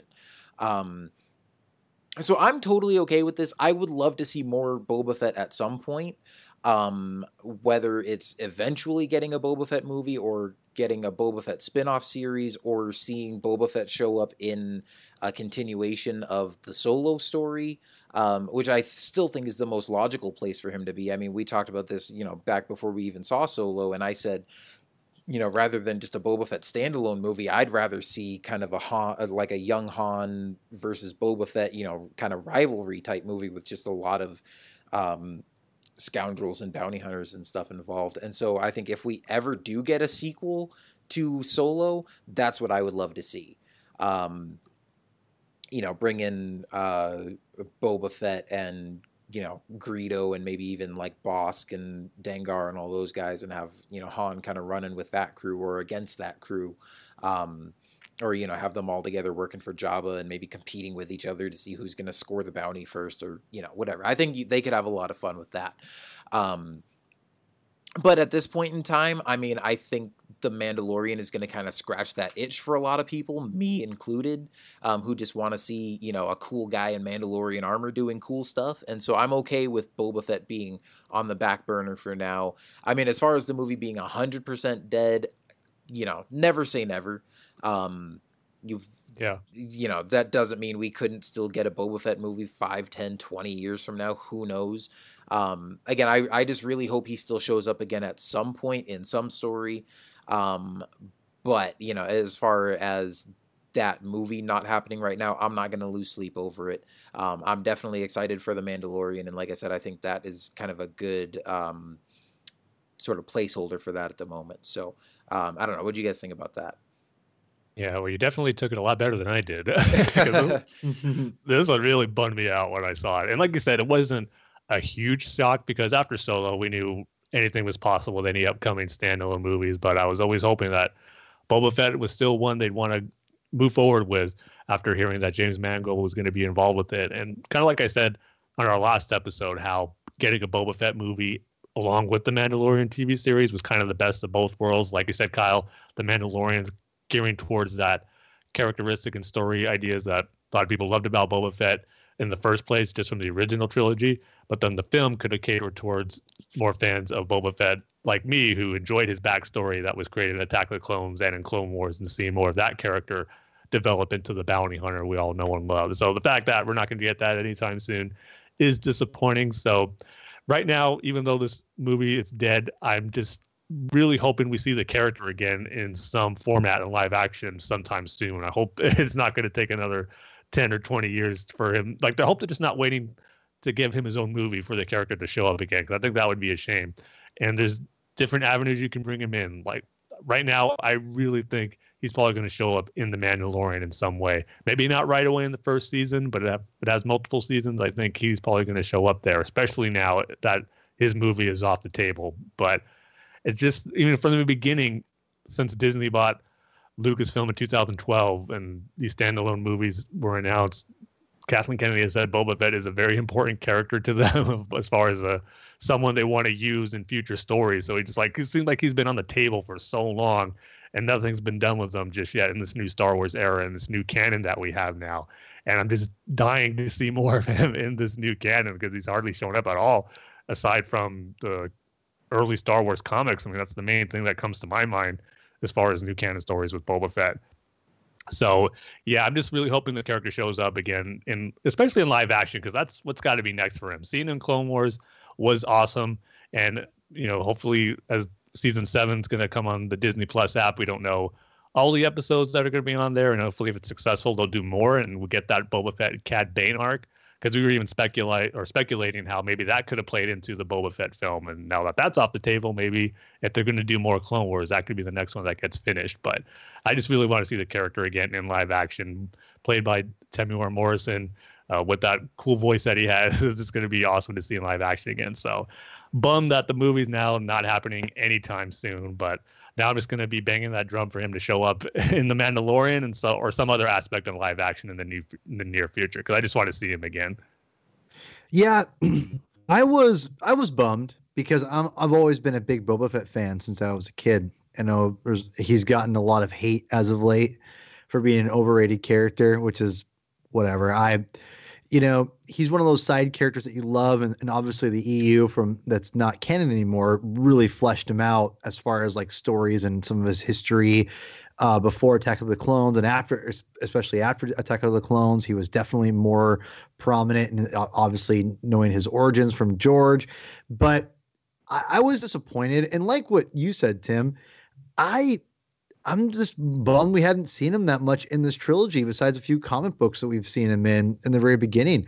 But obviously, the reason why we didn't see him is because they were planning on having a movie with him. Yeah, and, you know, and so they were waiting. So what I'm hoping is here's the thing: I want to see Mandalorians on screen, and I'm willing to give to concede a Boba Fett film over with over for this Mandalorian TV show that we're going to get because I think it's going to be a great. I, I love Jon Favreau. That still picture they released is incredible. I love it. It's a new background on my phone. So I, I'm willing to concede that. That's fine because I understand you don't really want to have two Mandalorians out at the same time. It's this is not like a superhero thing. Like they're so similar. It's like not really a point. So I get it. Let's focus on the Mandalorian. That should be their main focus.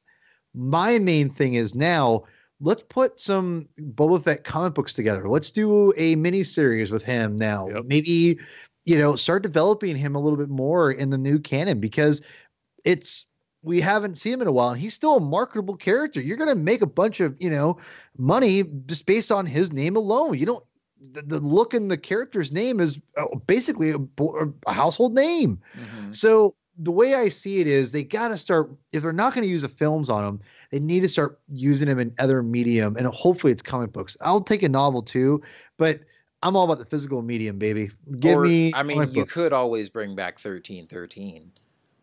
Well, and that I, would be nice. But, and I think there's elements in thirteen thirteen in the Mandalorian, if I'm not mistaken like I think they're all in the costume itself. Like they they've shown like on the still and what, the, what Boba Fett looked like in thirteen thirteen. Yeah, are very similar. Yeah, yeah, it definitely so, could have been an inspiration. Um, yeah, and I mean, so, I'm I'm kind of just taking a jab at it. I'm not really expecting that game to get resurrected all these years later. Although I still would love to see that. But just give us a new Boba Fett game. Yeah, nothing to do with thirteen thirteen. Yeah, yeah. And so, and that's the thing where I think that there's there. That's a great point too, Tim. Like, why don't we have a video game then if it's not a comic book or a film yeah. or a TV series? Let's let's do something with the character because he's still a popular character. You know, there might be a small minority of people who are like he's overrated, blah, blah, blah." but you know what? At the same time, you know, you you what's going to sell more? You put Boba Fett on something, or you know, Finn on something. you more things are going to sell with Boba Fett because Yeah, he just makes a cooler action figure. Yeah, exactly. It, it's nothing against Finn or or anyone other character you insert that you compete him with. He's just a more interesting looking character, and whether you like it or not, or he's fleshed out or not in the films, is ir- irre- irrelevant. I can talk for a second, and it he is a great looking character, and that's ultimately what happens. But this is where I think they're going to be very careful with Boba Fett with the Mandalorian. I think that's why once the Mandalorian was pushed through, everything for um Boba Fett, unless Solo would have blown up. If Solo would have blown up, that's the only way Boba Fett would have probably been alive because you would have had Bo- Han Solo in the movie itself probably, and you would have incorporated with that because because Solo didn't do well. You never you definitely had to be careful. You don't want to over over um market you know market yourself with uh or overcrowd yourself in the in the same market of Mandalorian you know action figures you know so. I, I think everything's going to work out well. I think Boba Fett's going to be used, like like you said, Tim. I just want to see him in, in another medium. I don't want to just see him in, in film. What's now that we know the movie's dead? You know, but here's the thing too. I think there was an article out right afterwards that said that it's not necessarily like dead. It's just on everything is just kind of like it's been pushed to the side, kind of a thing. Yeah, It's- dead to the in the sense that they're not really doing Pers- anything with it right now, Right. but not It's not active not a not a hundred percent like a hundred percent dead.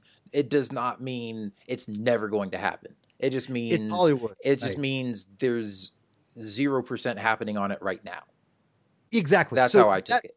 Exactly. And that's kind of the way I took it too, is that never say never with this stuff, you know, and, and you never know, maybe the story they have will be, will be put into a comic book. I would love something like that, you know? Mhm. So the way I see it is, let's be patient, but I want to see him. I don't want him just, you know, to be on the shelf anymore and waiting for a movie. Let's, let's start putting him out in, in another medium, like Tim said. Yeah, I think that would be really cool. Um, but yeah, so lots of stuff going on there with uh, you know future films happening, not happening. You know, future of the uh, the streaming service with Disney Plus. Um, but man, next year and going forward, you know, once that launches, I think it's going to be really cool to uh, to see where they go with that and see what kind of Star Wars stories we can be getting. You know, five or ten years down the line. I also think Celebration next year. There's going to be a man. lot of cool announcements. Um, Yeah, jeez. we'll probably see the first footage from the Mandalorian, um, along with obviously the first trailer for Episode Nine. Um, and you know, we also Clone could possibly be, yeah, yeah, Clone Wars as well. I'm sure we'll get you know probably like a trailer for that for the final season. Um, and then probably some announcements about you know what the Game of Thrones guys are working on. Maybe some more information about Cassian. Although I mean, we already know sort of the premise of it and who the lead character is going to be, and I don't think they'll really have like a trailer or anything to show. Uh, I wouldn't be surprised if they create a quick little teaser for it. because Yeah, it might be in production by then. They can just do a quick little thing. yeah, I I was Wait, going about say. I- Mandalorian?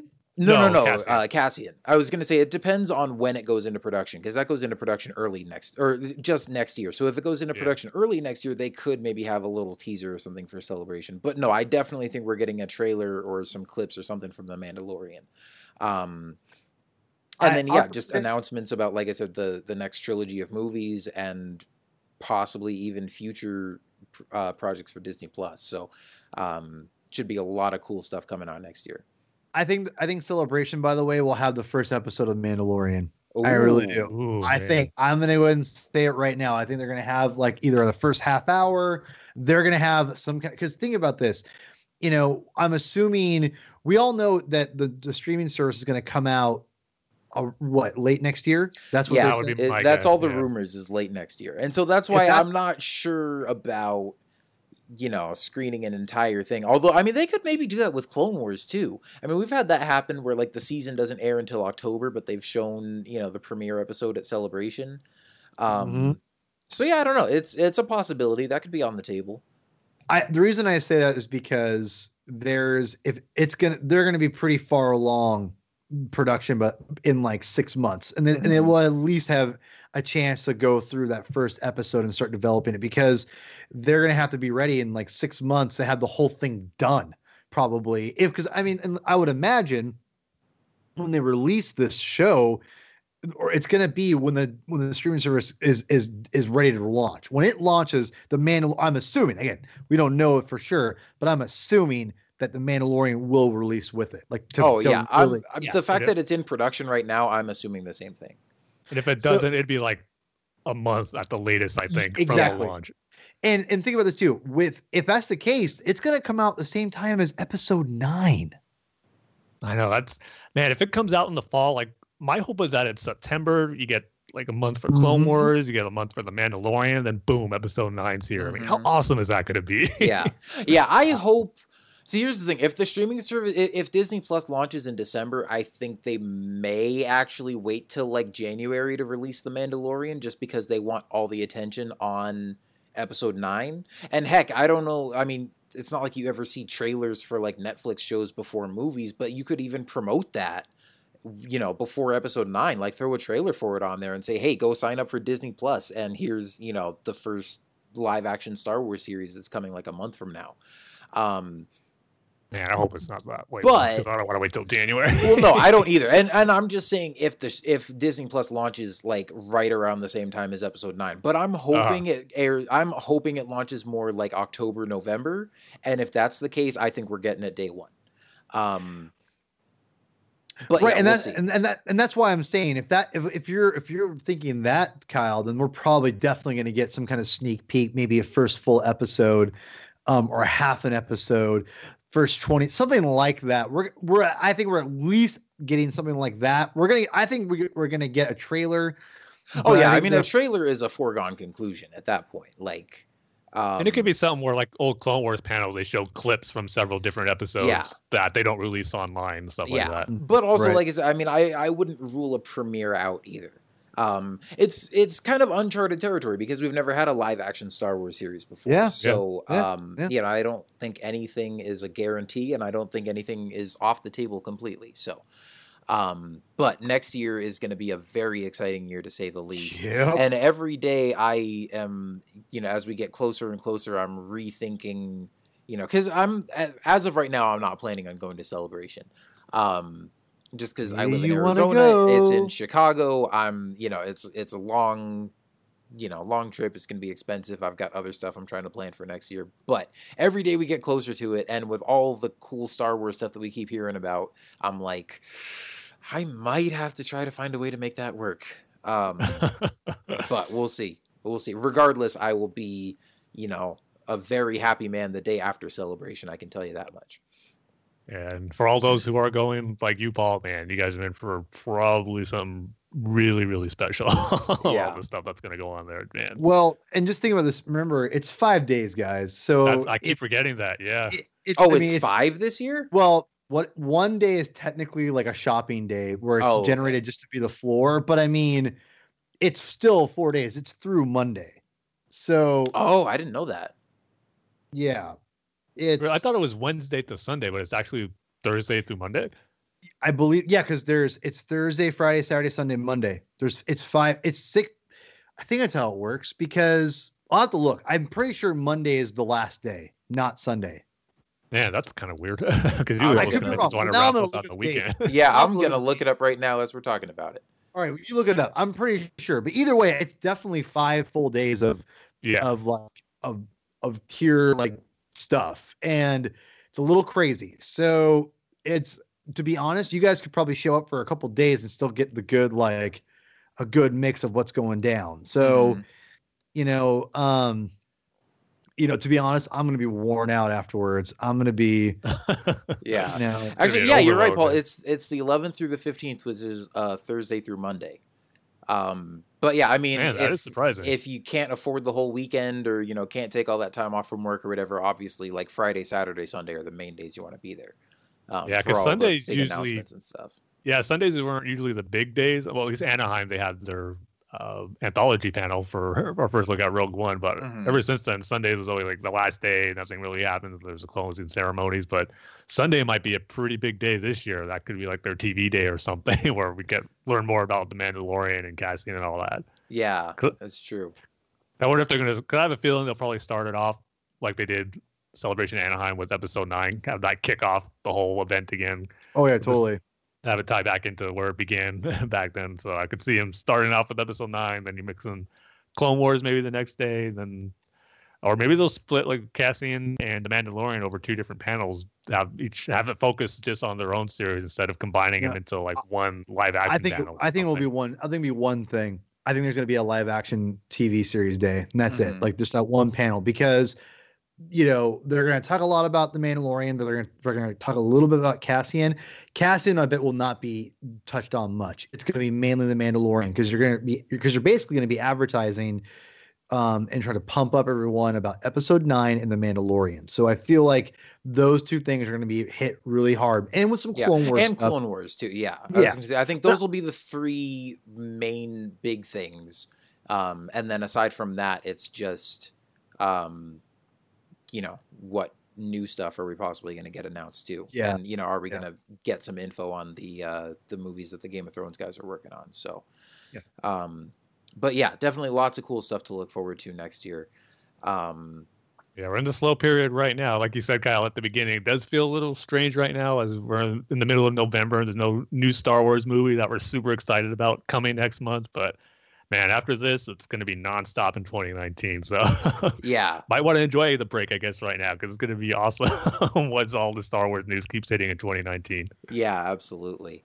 Um, but you know, we're that so that's pretty much all the the movie and TV news and stuff we've got for right now. But um, a couple more things we want to talk about. First, um, I know we were just going to briefly touch on Star Wars Resistance, and um, you know, we talked about the premiere episode on our last uh, show. Um, but what are you guys kind of thoughts on just how the show's progressing so far? You know, after that initial episode, you know, now that we're a few episodes into it and it's kind of hit the ground running, um, how you feeling about the show so far? Uh I'm gonna go ahead and say after watching this series up until today's episode, which is today is the 12th. Is that right? All right. So 11th. Oh, excuse me, 11th. Um, as of today of November 11th, I've seen about five episodes of Star Wars Resistance, and I can safely say that I will never complain about Star Wars Rebels ever again. and Wow. that is that is the truth. Um, I've already kind of said this a little bit in our last show, but I, I know this is not for me. This is not aimed at us, right? This is not meant for us to be like, yeah, you know, we don't have kids yet, so it's not. This is not for us necessarily. I get it, and it's not terrible. It's just boring, and that's the problem. It's not there's no substance to it. And I think that it's you know it's a I was just read um as as people who listen to the show know I'm a big comic book guy and I I, I don't know if you and I know Ti- or uh, Kyle doesn't read anything so um but like Tim I'm not sure if you read the Star Wars Adventure comics or not but No, I haven't actually. I, I've been buying them and they're just like those. They're not bad. They're just no substance. There's cool moments in them. There's zero substance in them. I don't really feel like get anything out of it that's really going to give me meaty Star Wars. It's basically it's basically like I took a hand my I'm grabbing like a fun size Snickers bar or better yet to keep it more in line with me, uh, it's like when I open my Spider-Man head that has fun size gummy bears in them, and I open one up and I eat like six of them, and I put it in my weight loss thing for like six, you know, sixty calories. That's exactly what resistance is. It's not bad, but it's a fun size little candy that I can only have a few of, and it don't. It does not, you know, fulfill me. It's just a little extra thing that I kind of gets my sweet tooth under control, and that's it. But I'd say Resistance isn't, isn't even doing that good of a job with that necessarily, but it, it does enough, I guess. Um, I just think the show is okay. I think it looks great. Um, I think the animation looks great. It's just not a very in-depth story, and it's just not. It just doesn't really transport me into Star Wars. It just kind of I'm like, oh, there's cool moments that looks like Star Wars to me, but it just doesn't fulfill me. And again, it's not the it's not its job to do that, but it's just not very interesting. It's it's borderline boring. I think at times some episodes are better than others. The last couple have definitely been better, so it's on a, definitely a, a- an uptick. But the first couple episodes, I was not impressed, or at least it was I was okay. And it still just doesn't feel like there's much there's not very many stakes involved here. And you know there was i i criticized rebels for being kind of a little too kid friendly but when i compare it to this it makes star wars rebels look like pulp fiction. I mean it's uh, uh it's it, I mean, I'm, I'm exaggerating but but seriously it, it does make it look like it's a way more violent show than what we're getting. And it's just a shame because I think, but at the same time, we're getting like a Mandalorian TV show, a Cassian TV show. I mean, we're mm-hmm. going to get some cool stuff. So I, am not going to like harp on this thing, but you know, we talked about the Lego cartoon for a second, Kyle. And the reason I wanted to bring that up is that if it, if I knew that Star Wars Resistance wasn't canon like the Lego show, I'll be honest, I wouldn't watch it. I have zero interest of watching that Lego show, and the only reason, just like the Star Wars Adventure comics and Star Wars Resistance, um, for the most part, Star Wars Adventure's actually been a whatever. But like, I will admit, if those two things weren't canon, I wouldn't buy or read them or watch them. So the the fact that it's canon is probably single handedly keeping my keeping me to keep watching the show so take that for what it's worth. But like I said, show's not terrible. It's just incredibly boring. It's not super interesting. It, the animation looks great, but it's just not enough to keep me invested to like, I love these characters. The characters are all right. That's kind of where I stand right now. Mm-hmm. Mm-hmm. Yeah, I agree. Where the last episode that aired last week, The Children from Tehar. That was the best episode of the season so far. And mm-hmm. even the episode before that is where I thought, okay, things are getting going here because finally the First Order is being brought into the picture as far as being a conflict for Kaz to go up against. And that's where it gets more interesting, especially with the last episode where you had Captain Phasma be in it more and wanting to get those two kids in, and then you got a name drop of Kylo Ren from that mm-hmm. one little mm-hmm. girl, which was really cool. So that's the type of stuff that I think us as the older fans we're looking for. And once we get that, it's really good. But right now, again, it is still in the early going, so I know they're probably building up to some bigger things with the first order, but it is feeling like a slow burn right now. And I gotta say, it's we're five episodes in, five or six. It's not living up to its you know premise as far as being a show about flying and racing. I mean, yeah. I think there's only been one race which happened in the very That's first episode. Point. Yeah. And well, we, and then in the third episode, I think there's Kaz, you know, was racing against that guy on like a speeder bike or something. Yeah. Um, but, but, yeah, yeah I mean, that wasn't that. like the, you know, one of the big, uh, you know, the races with the ace pilots and all that kind of stuff. Yeah. And I want to see more of the ace pilots because um, they were the ones that really got me. Oh, this show is going to look really cool. That video that came out about the ace pilots, and they've barely been in it at all. Mm-hmm. We've gotten a few, um, but never really seen him in action until that the second episode of that, that little skirmish to get some pirates, which was kind of cool, but it was kind of short. So yeah, I just want to see more of that type of stuff with the flying and the racing and some more aerial combat, which is the big selling point of the show. So mm. yeah, I'm kind of in agreement with you, Paul. It hasn't, you know, the stakes aren't there just yet. I know they're building towards it, but yeah, it's just been a little slow burn. And I got to say, a little repetitive as far as um how Kaz gets involved with like these new conflicts, like with the First Order. It's always that he breaks something, he has to go buy it, but then that somehow puts him in the position to sneak onto you know uh, the high tower and he's, the First Order or there or get involved with um the seeing this bounty for those two kids because he broke something and he had no money and he just somehow saw that on the holobid. So it all comes down to Kaz doing something wrong and that propels him onto his adventure for the episode. I would like to see that change a little bit. So yeah, um, still going to continue watching it. I do enjoy it. It's it's entertaining for the most part when I do watch it every Sunday.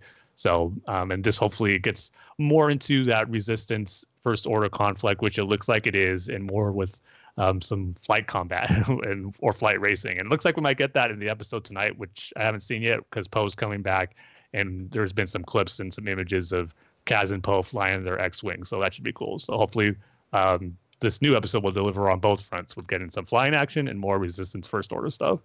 Yeah, definitely. I'm looking forward to to watching tonight's and seeing Poe again, um, and some X wings and stuff. I mean, I I kind of agree with you guys. I mean, more so with with Tim. Like, I wouldn't say it's you know, really boring or whatever, like Paul, you were saying. But Um, I mean, I'm enjoying it, but it's definitely. Um, I mean, we've talked about this before. It's it's a kids show. It's you know just a fun, lighthearted adventure. Um, I will agree, you know, with sort of what you said, Paul, about how it feels like just kind of a, a little snack size thing, right? Like this isn't your uh, your fix of like epic Star Wars stories. Um, and unlike Clone Wars and Rebels, which feel like you know, even though they're animated and at times can be more kind of goofy or kid friendly or whatever. I mean, some of those episodes feel like they're on the level of the Star Wars movies as far as the storytelling and the character depth and stuff like that. Whereas Resistance really just feels like a a Star Wars cartoon, which is not a word that I like using talking about uh, Rebels and Clone Wars because it feels more serious than you know what you would just kind of consider like a cartoon show. Um, Resistance, I squarely put in the camp of just this is a cartoon that has you know just a Star Wars flavoring to it. Um, and yeah, it's definitely been a slow burn, but I like that the past couple episodes they're finally starting to kind of pick up the pace as far as bringing the First Order into things and kind of ramping up that storyline. Because obviously, I think the show is at its best when it raises those stakes a little bit, and when you're dealing with Captain Phasma or when there are stormtroopers on the station, and Kaz is actually like sneaking around trying to figure out what the First Order is up to, Yeah. rather than Even though there's just- still terrible shots. uh, yeah, yeah, but I mean, I I much prefer that stuff to seeing him bumbling around with Neeku, um, who is quickly becoming like a, a Jar Jar Binks level of annoyance, in my opinion. Um, wow. and that's from somebody that doesn't actually mind Jar Jar. So I mean, I guess you could say that to mean like I don't hate Neeku either. And he, I mean, he's one of those characters that's like kind of fun and like you can't help but like him because he's just such a sort of good-hearted like naive character but at the same time just you know some of his jokes or like the situations that he gets into i'm just like oh my gosh how many times are we going to do this over and over again before this guy gets stick is getting old. yeah yeah exactly i mean the shtick got old after like one or two episodes um, and the last episode, The Children of Tehar, I mean, the first five episodes, I was just constantly like rolling my eyes at Kaz and Neeku just bumbling around and getting into all sorts of trouble. And I was like, man, if this is the entire episode, this is not going to be fun. But then thankfully, you know, once they ran into those kids and, um, you know, a lot of different pieces started coming in. I mean, especially the way that that girl was like whispering Kylo Ren's name in such fear. I was like, oh man, I you know, I, I'm eating that up. You guys know how much I love Kylo Ren. Um, but now I'm really hoping that we get to see him at some point on this show, maybe make an appearance or at least find out kind of more about what he's been up to um, and why they're after those kids. I don't know about you guys, but I was expecting that maybe they were force sensitive. Um, like when they got Mm. trapped in that room at the end and the stormtroopers were trying to break in, I thought it, you know, the uh, the boy was going to like stand up to defend his sister and like end up force pushing all the stormtroopers out of the way or something like that. They're Um, probably Actually- related to Broom Boy at some point. oh, that's funny. Ugh, I feel sick now. but um, yeah, so we still don't know really why those kids were, uh, why the First Order was after them in the first place, unless it's just because they were the sole survivors of that attack, and maybe Kylo Ren's trying to keep a low profile, and they don't want people knowing that the First Order is a threat or that they're out here, Yeah. you know, massacring villages and stuff like that. Um, so I, I mean, I think that was kind of just what the episode wanted to leave you thinking, but I kind of had the idea too, especially because one of them dropped a little patch or something that um, Captain Doza ended up with that had like a mysterious symbol on it, and kind of made me thinking like, eh, this might be a clue that's going to lead to, um, you know, a bigger piece of the puzzle later down the road. Um, but regardless, I mean, yeah, I'm I'm enjoying it for what it is. Um, you know, I'm not taking it super seriously or like, you know, really getting into it. But um, you know, I enjoy watching it every week, and hopefully, it just continues to, uh, you know, build on what it's put in place so far. Keep the momentum going with the resistance and the first order stuff, um, and focus more on that and less on kind of the cartoony aspects of it. And uh, hopefully, it will uh, just get better from here. Yep. Um, and then lastly, we got to talk about uh, the stuff that's been going on with Battlefront 2 recently, because we're finally into that time where they are, uh, you know, finally starting to release all this long promised Clone Wars content um, that we've been waiting for for so long. Have you guys gotten a chance to play with General Grievous yet? I have not yet. No, but I have played more this week. I've actually played with both of you over the last week, which has been nice and building up my credits. So I'm probably not going to be Grievous for a while because I'll be using my credits when Obi Wan comes out. but um, it's been good. Just I've played a few heroes and villains uh, matches, and it's been cool just seeing him in action because he looks awesome. yeah, I will say I've I've gotten to play with him quite a bit, and I've played with him in a few heroes and villains matches. I've actually only played with him in heroes versus villains. I haven't played him in Galactic Assault yet. Um, but I think he's a lot of fun. I mean, apparently he's got a couple bugs that they still need to work out with a couple of his abilities not working right. But um, yeah, I've been having a blast playing as Grievous. I've actually done pretty well too. I got first place in a Heroes and Villains match the other day. Um, nice. And then uh, November 28th of this month is when the Geonosis update with Obi Wan comes out. Oh, yes. um, and man, they've released like a couple screenshots from it so far, along with a community transmission that I'll kind of just go over briefly, talking about the update um, and what it's going to be like to play the Battle of Geonosis. And it just looks glorious. Um, yeah. I mean, first of all, so uh, when Geonosis comes out, it's going to be just for Galactic Assault.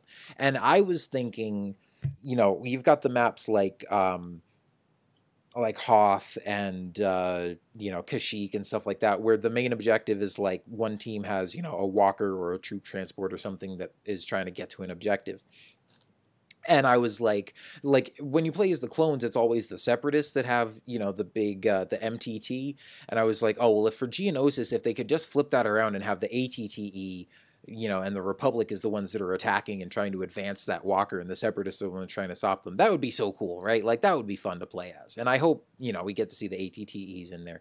Um, but they are going all out on this thing. I mean, first of all, they said it's the biggest map they've ever created for the game. Um, and it's going to be ATTEs all over the place. Like it's not going to be one central one that you're trying to get to an objective. Like, um, you know, it's going to be like a three phase battle, like all the other Walker Assault modes or the the Galactic Assault modes. But with this one, they said the first phase is kind of going to be more infantry combat based and just you know ground troops fighting it out and the republic is trying to reactivate a damaged ATTE and you're fighting in a lot of like narrow canyons and stuff. Once you hit that first objective the map opens up it's big all out open warfare and instead of having a, like on a lot of these maps you have a, a, certain reinforcement count where you know as the republic you're trying to reach a certain objective but like if your reinforcement count reaches zero um which is just you know the number of troops like the number of times your team can be killed and respawn when that reaches zero you lose in this mode the reinforcements are the ATTEs. Like they're not the troopers. And so if your oh, ATTE nice. gets destroyed, they're gonna gonna drop in another ATTE. Um, that and they ha- look awesome. yeah, they haven't said how many are going to be playable on the field at once or how high that reinforcement count is going to be. I mean, I'm sure it's not going to be like a hundred, but I'm also guessing it's going to be a lot more than like five or ten. Um, I'm guessing, you know, it might be like 20, 30, 40 ATTEs that you get to drop in over the course of the battle. The battle droids are going to get missile launchers to try to take these things down. They're also going to have AI controlled uh, spider droids. So unfortunately, you're not going to get to play them, but they're going to be kind of obstacles that the ATTEs are going to have to take out. Otherwise, they're going to, you know, do a bunch of damage and kill you. Um, and these ATTEs, they're not on rails like the MTTs and the ATATs are, um, where it just you know kind of drives you straight ahead. Like these are fully controllable. You can go wherever you want. You know, blast away at battle droids with them. Um, again, when they get destroyed and you know the reinforcements come in, you actually get to watch them fly in, like being carried by the uh, the drop ships that like drop them off, like in the movie does. Um, and they even said, you know, there's going to be one phase where you're having to fight through a dust storm. Um, and then the last objective of the game, it's going to be trying to, you know, take one final capture point, except the capture point is like 200 meters wide, and you can only take it with ATTEs, and you're trying to get to like reactivate some uh, some Republic turbo lasers to, you know, take down the big droid control ship that's taken off. So it sounds like it's going to recreate a lot of really cool moments from the Battle of Geonosis in the movie. Um, I think this is going to be like I can already tell this is going to be my favorite map, you know, my favorite game mode, my favorite battle to play in this game. Um, they, you know, in this transmission they put out, they put a few, uh, you know, a couple images in here. Like there's the um, there's a gif of the ATTE walking. There's a picture of kind of the whole map layout, um, kind of in the design phase, and you can kind of get like a behind the scenes look of what it looks like, showing all these models on the screen and stuff like that. Um, and just you know again the amount of detail and just the design of this thing and the way that it sounds like this battle is going to play out sounds like it's going to be a ton of fun and then last but not least um, at the end of this transmission they gave us a gif of obi-wan kenobi twirling his lightsaber and just our first kind of official look at what uh, obi-wan is going to look like in battlefront so um, man i'm just super happy right now like that this game is finally getting to the point where um, you know, like we're getting some of the stuff that we've been hoping for since launch. I mean, it's been a rocky road to get to this point, and I know we've all, especially Paul and I, have you know played it, played this game a ton, um, enjoyed it since day one. But you know, it's it's had a lot of controversy, and they had to obviously fix the loot boxes and the progression system and all that stuff. Um, and there just hasn't been a whole lot of new content. Definitely not as much as we wanted. Um, you know, when it first came out, like I will say for like the first Battlefront game, I think everybody's biggest criticism when that first came out was just the lack of content overall. But a year later, we had four DLC packs and suddenly, you know, had a bunch of maps and some new game modes and a lot of stuff, and it felt like a much more complete game. Um, and then with Battlefront 2, I mean, I think it felt like a much more complete game from launch, and we had a lot more content. We had our our prequel era and our sequel era, and um, you know, just a lot more maps and space battles, and so we were all very happy with that. But then they promised all this additional content that was going to be free, and we wouldn't have to pay for you know season pass and all that kind of stuff. But a year later, you know, we got what like Extraction and uh, you know Jabba's palace and like the stuff that they added for the solo season, which I mean wasn't a whole lot, and then like the Last Jedi stuff that came out kind of right after the game first dropped. Um, but now we're finally getting into all this Clone Wars stuff that we've been looking forward to, and especially the Battle of Geonosis. Like I I remember talking to you, Tim, before the first Battlefront game came out, and when we first started hearing those rumors that it was maybe only going to be focused on original trilogy content, and I didn't believe those rumors at first, and you were like, oh, "I'm starting to get worried." And I, t- I remember specifically telling you, Tim, they wouldn't make a Star Wars Battlefront game that doesn't have the Battle of Geonosis in it. yeah, well, here we are, three years later, two Battlefront games later, and we're finally about to get the Battle of Geonosis. So. Um, I'm super excited for this, and like I said, by all accounts, it sounds like they are really doing this thing right, and they're going big and going all out with it. Um, there's going to be you know more updates throughout the month. Um, there's more information that they're posting um, to uh, you know just give us updates about like what Obi Wan's abilities are going to be, and just more details about like how the vehicles on Geonosis are going to work and all that kind of stuff. Um, if you um, you know are a big fan of Battlefront like us, I definitely recommend you um, you know keep up with all these community transmissions and stuff uh, that they're putting out. Follow Ben Walke on Twitter. He's the community manager for uh, for the game, and he you know will tweet out all this stuff. That's where I get my most of my information from. Um, but yeah, it's going to be a great month for for Battlefront and for Star Wars gaming. So. Um, yeah, definitely looking forward to being able to play that at the end of this month. Hopefully, December we'll get a lot of time to play that together.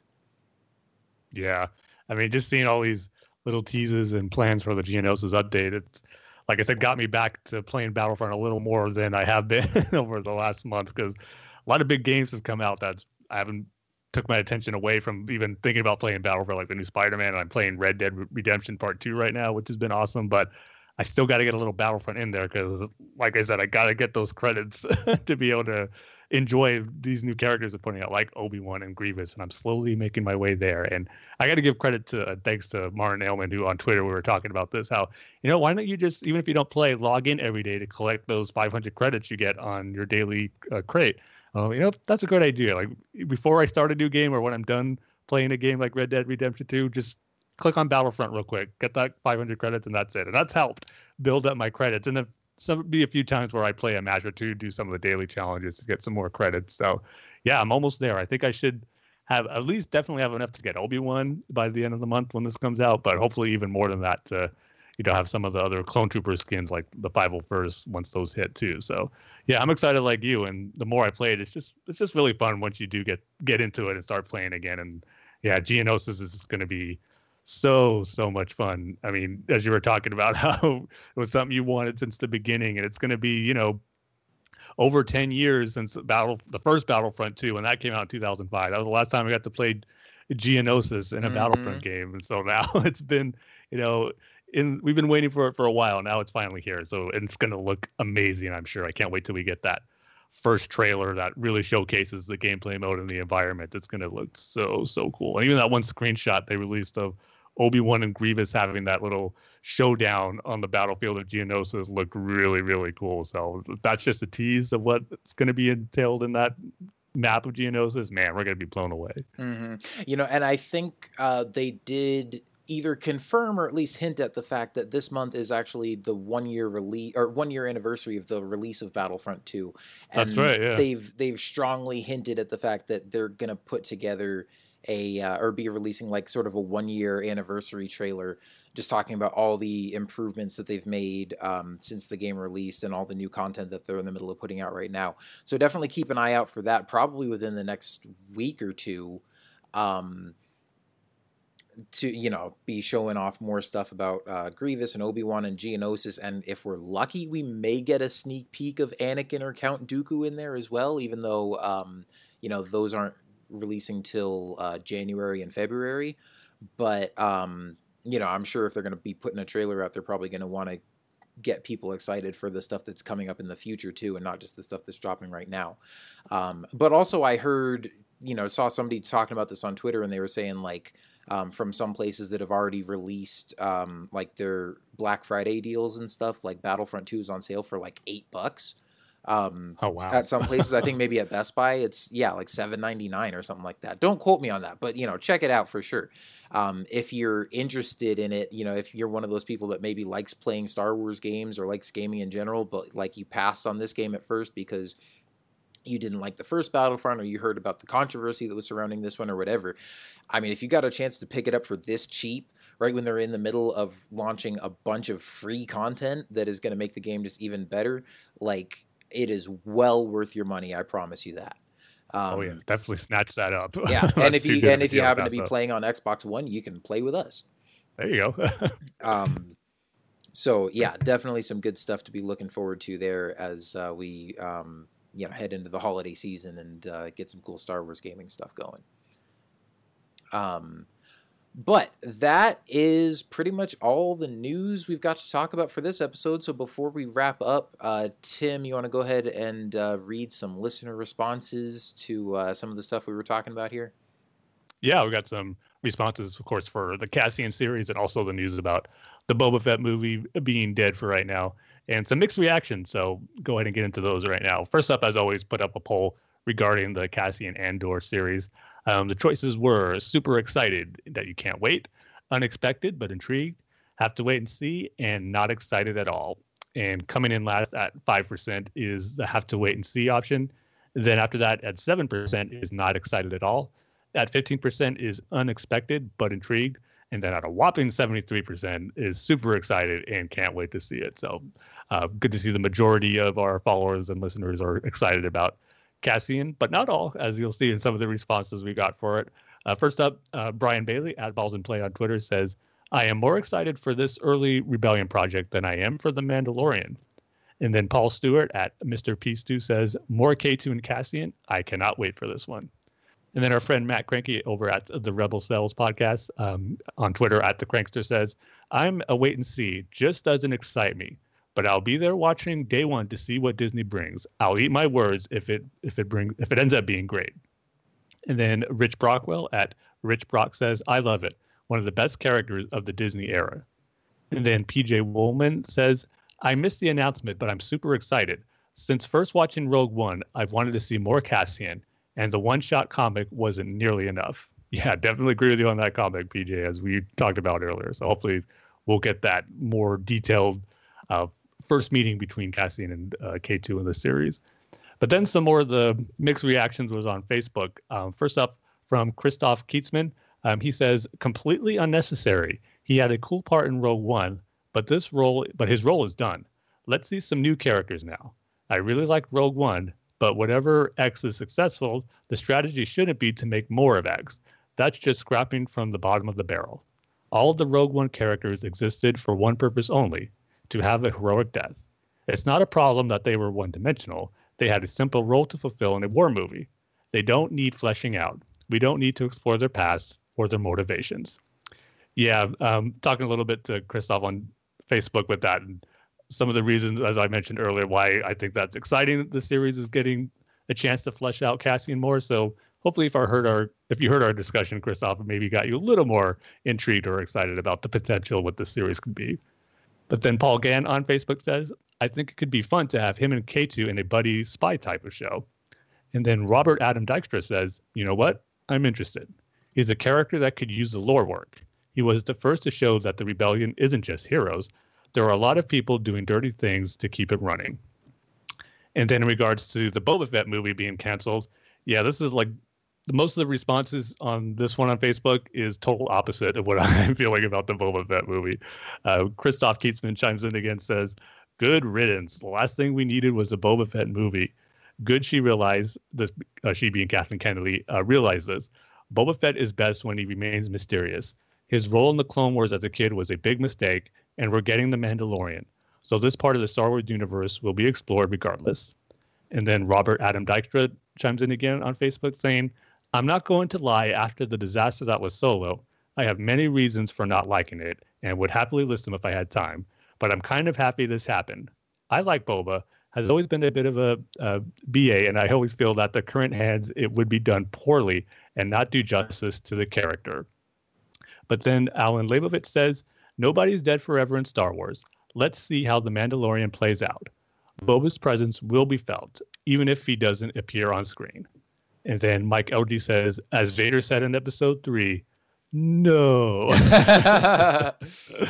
so, yeah, uh, definitely in agreement with Mike and Alan on the Boba Fett reaction, but uh, yeah, I have to disagree with Robert and Christoph on it too. So, for the reasons I mentioned before. But so, yeah, it's just interesting to hear the different reactions um, for this Boba Fett film and just kind of how different everyone feels about the character, as you were saying, Paul. How some just they can not necessarily Christoph and Robert said he was overrated, but just the fact that there's no need to uh, see more of him and find out more, keep that mystery going. So, yeah, but thank you everyone for your responses, is letting know your thoughts on these big topics happening in Star Wars, both on the TV and movie front. So it's always good to get into those discussions, even though we might have different opinions and ideas of what's uh, going on in these new announcements. So as always, thanks for chiming in yeah, definitely thank you to all you guys for your uh, continued support and for um, you know chiming in and engaging with us on all these topics and stuff for answering our polls and stuff out on social media. Love hearing what you guys think about this kind of stuff too. Um, and as always, uh, you can find us online on Twitter at Star Wars TSC, on Facebook at facebook.com slash Star Wars The Saga Continues. Uh, you can find our website at starwarstsc.com, and you can send us email if you like at starwarstsc at gmail.com. Um, and uh, you know you can engage with us in all those areas just to keep up with uh, all the latest news and updates and stuff that we're posting and uh, you know engage in discussions with us and all that fun stuff um, also be sure to uh, check out thunderquack.com for all the other awesome podcasts in the thunderquack podcast network um, but uh, yeah, that's going to do it for us. Thank you guys so much for tuning in. We will see you next time, and may the force be with you. See you next time, everybody. Later, Star Warriors. Thank you.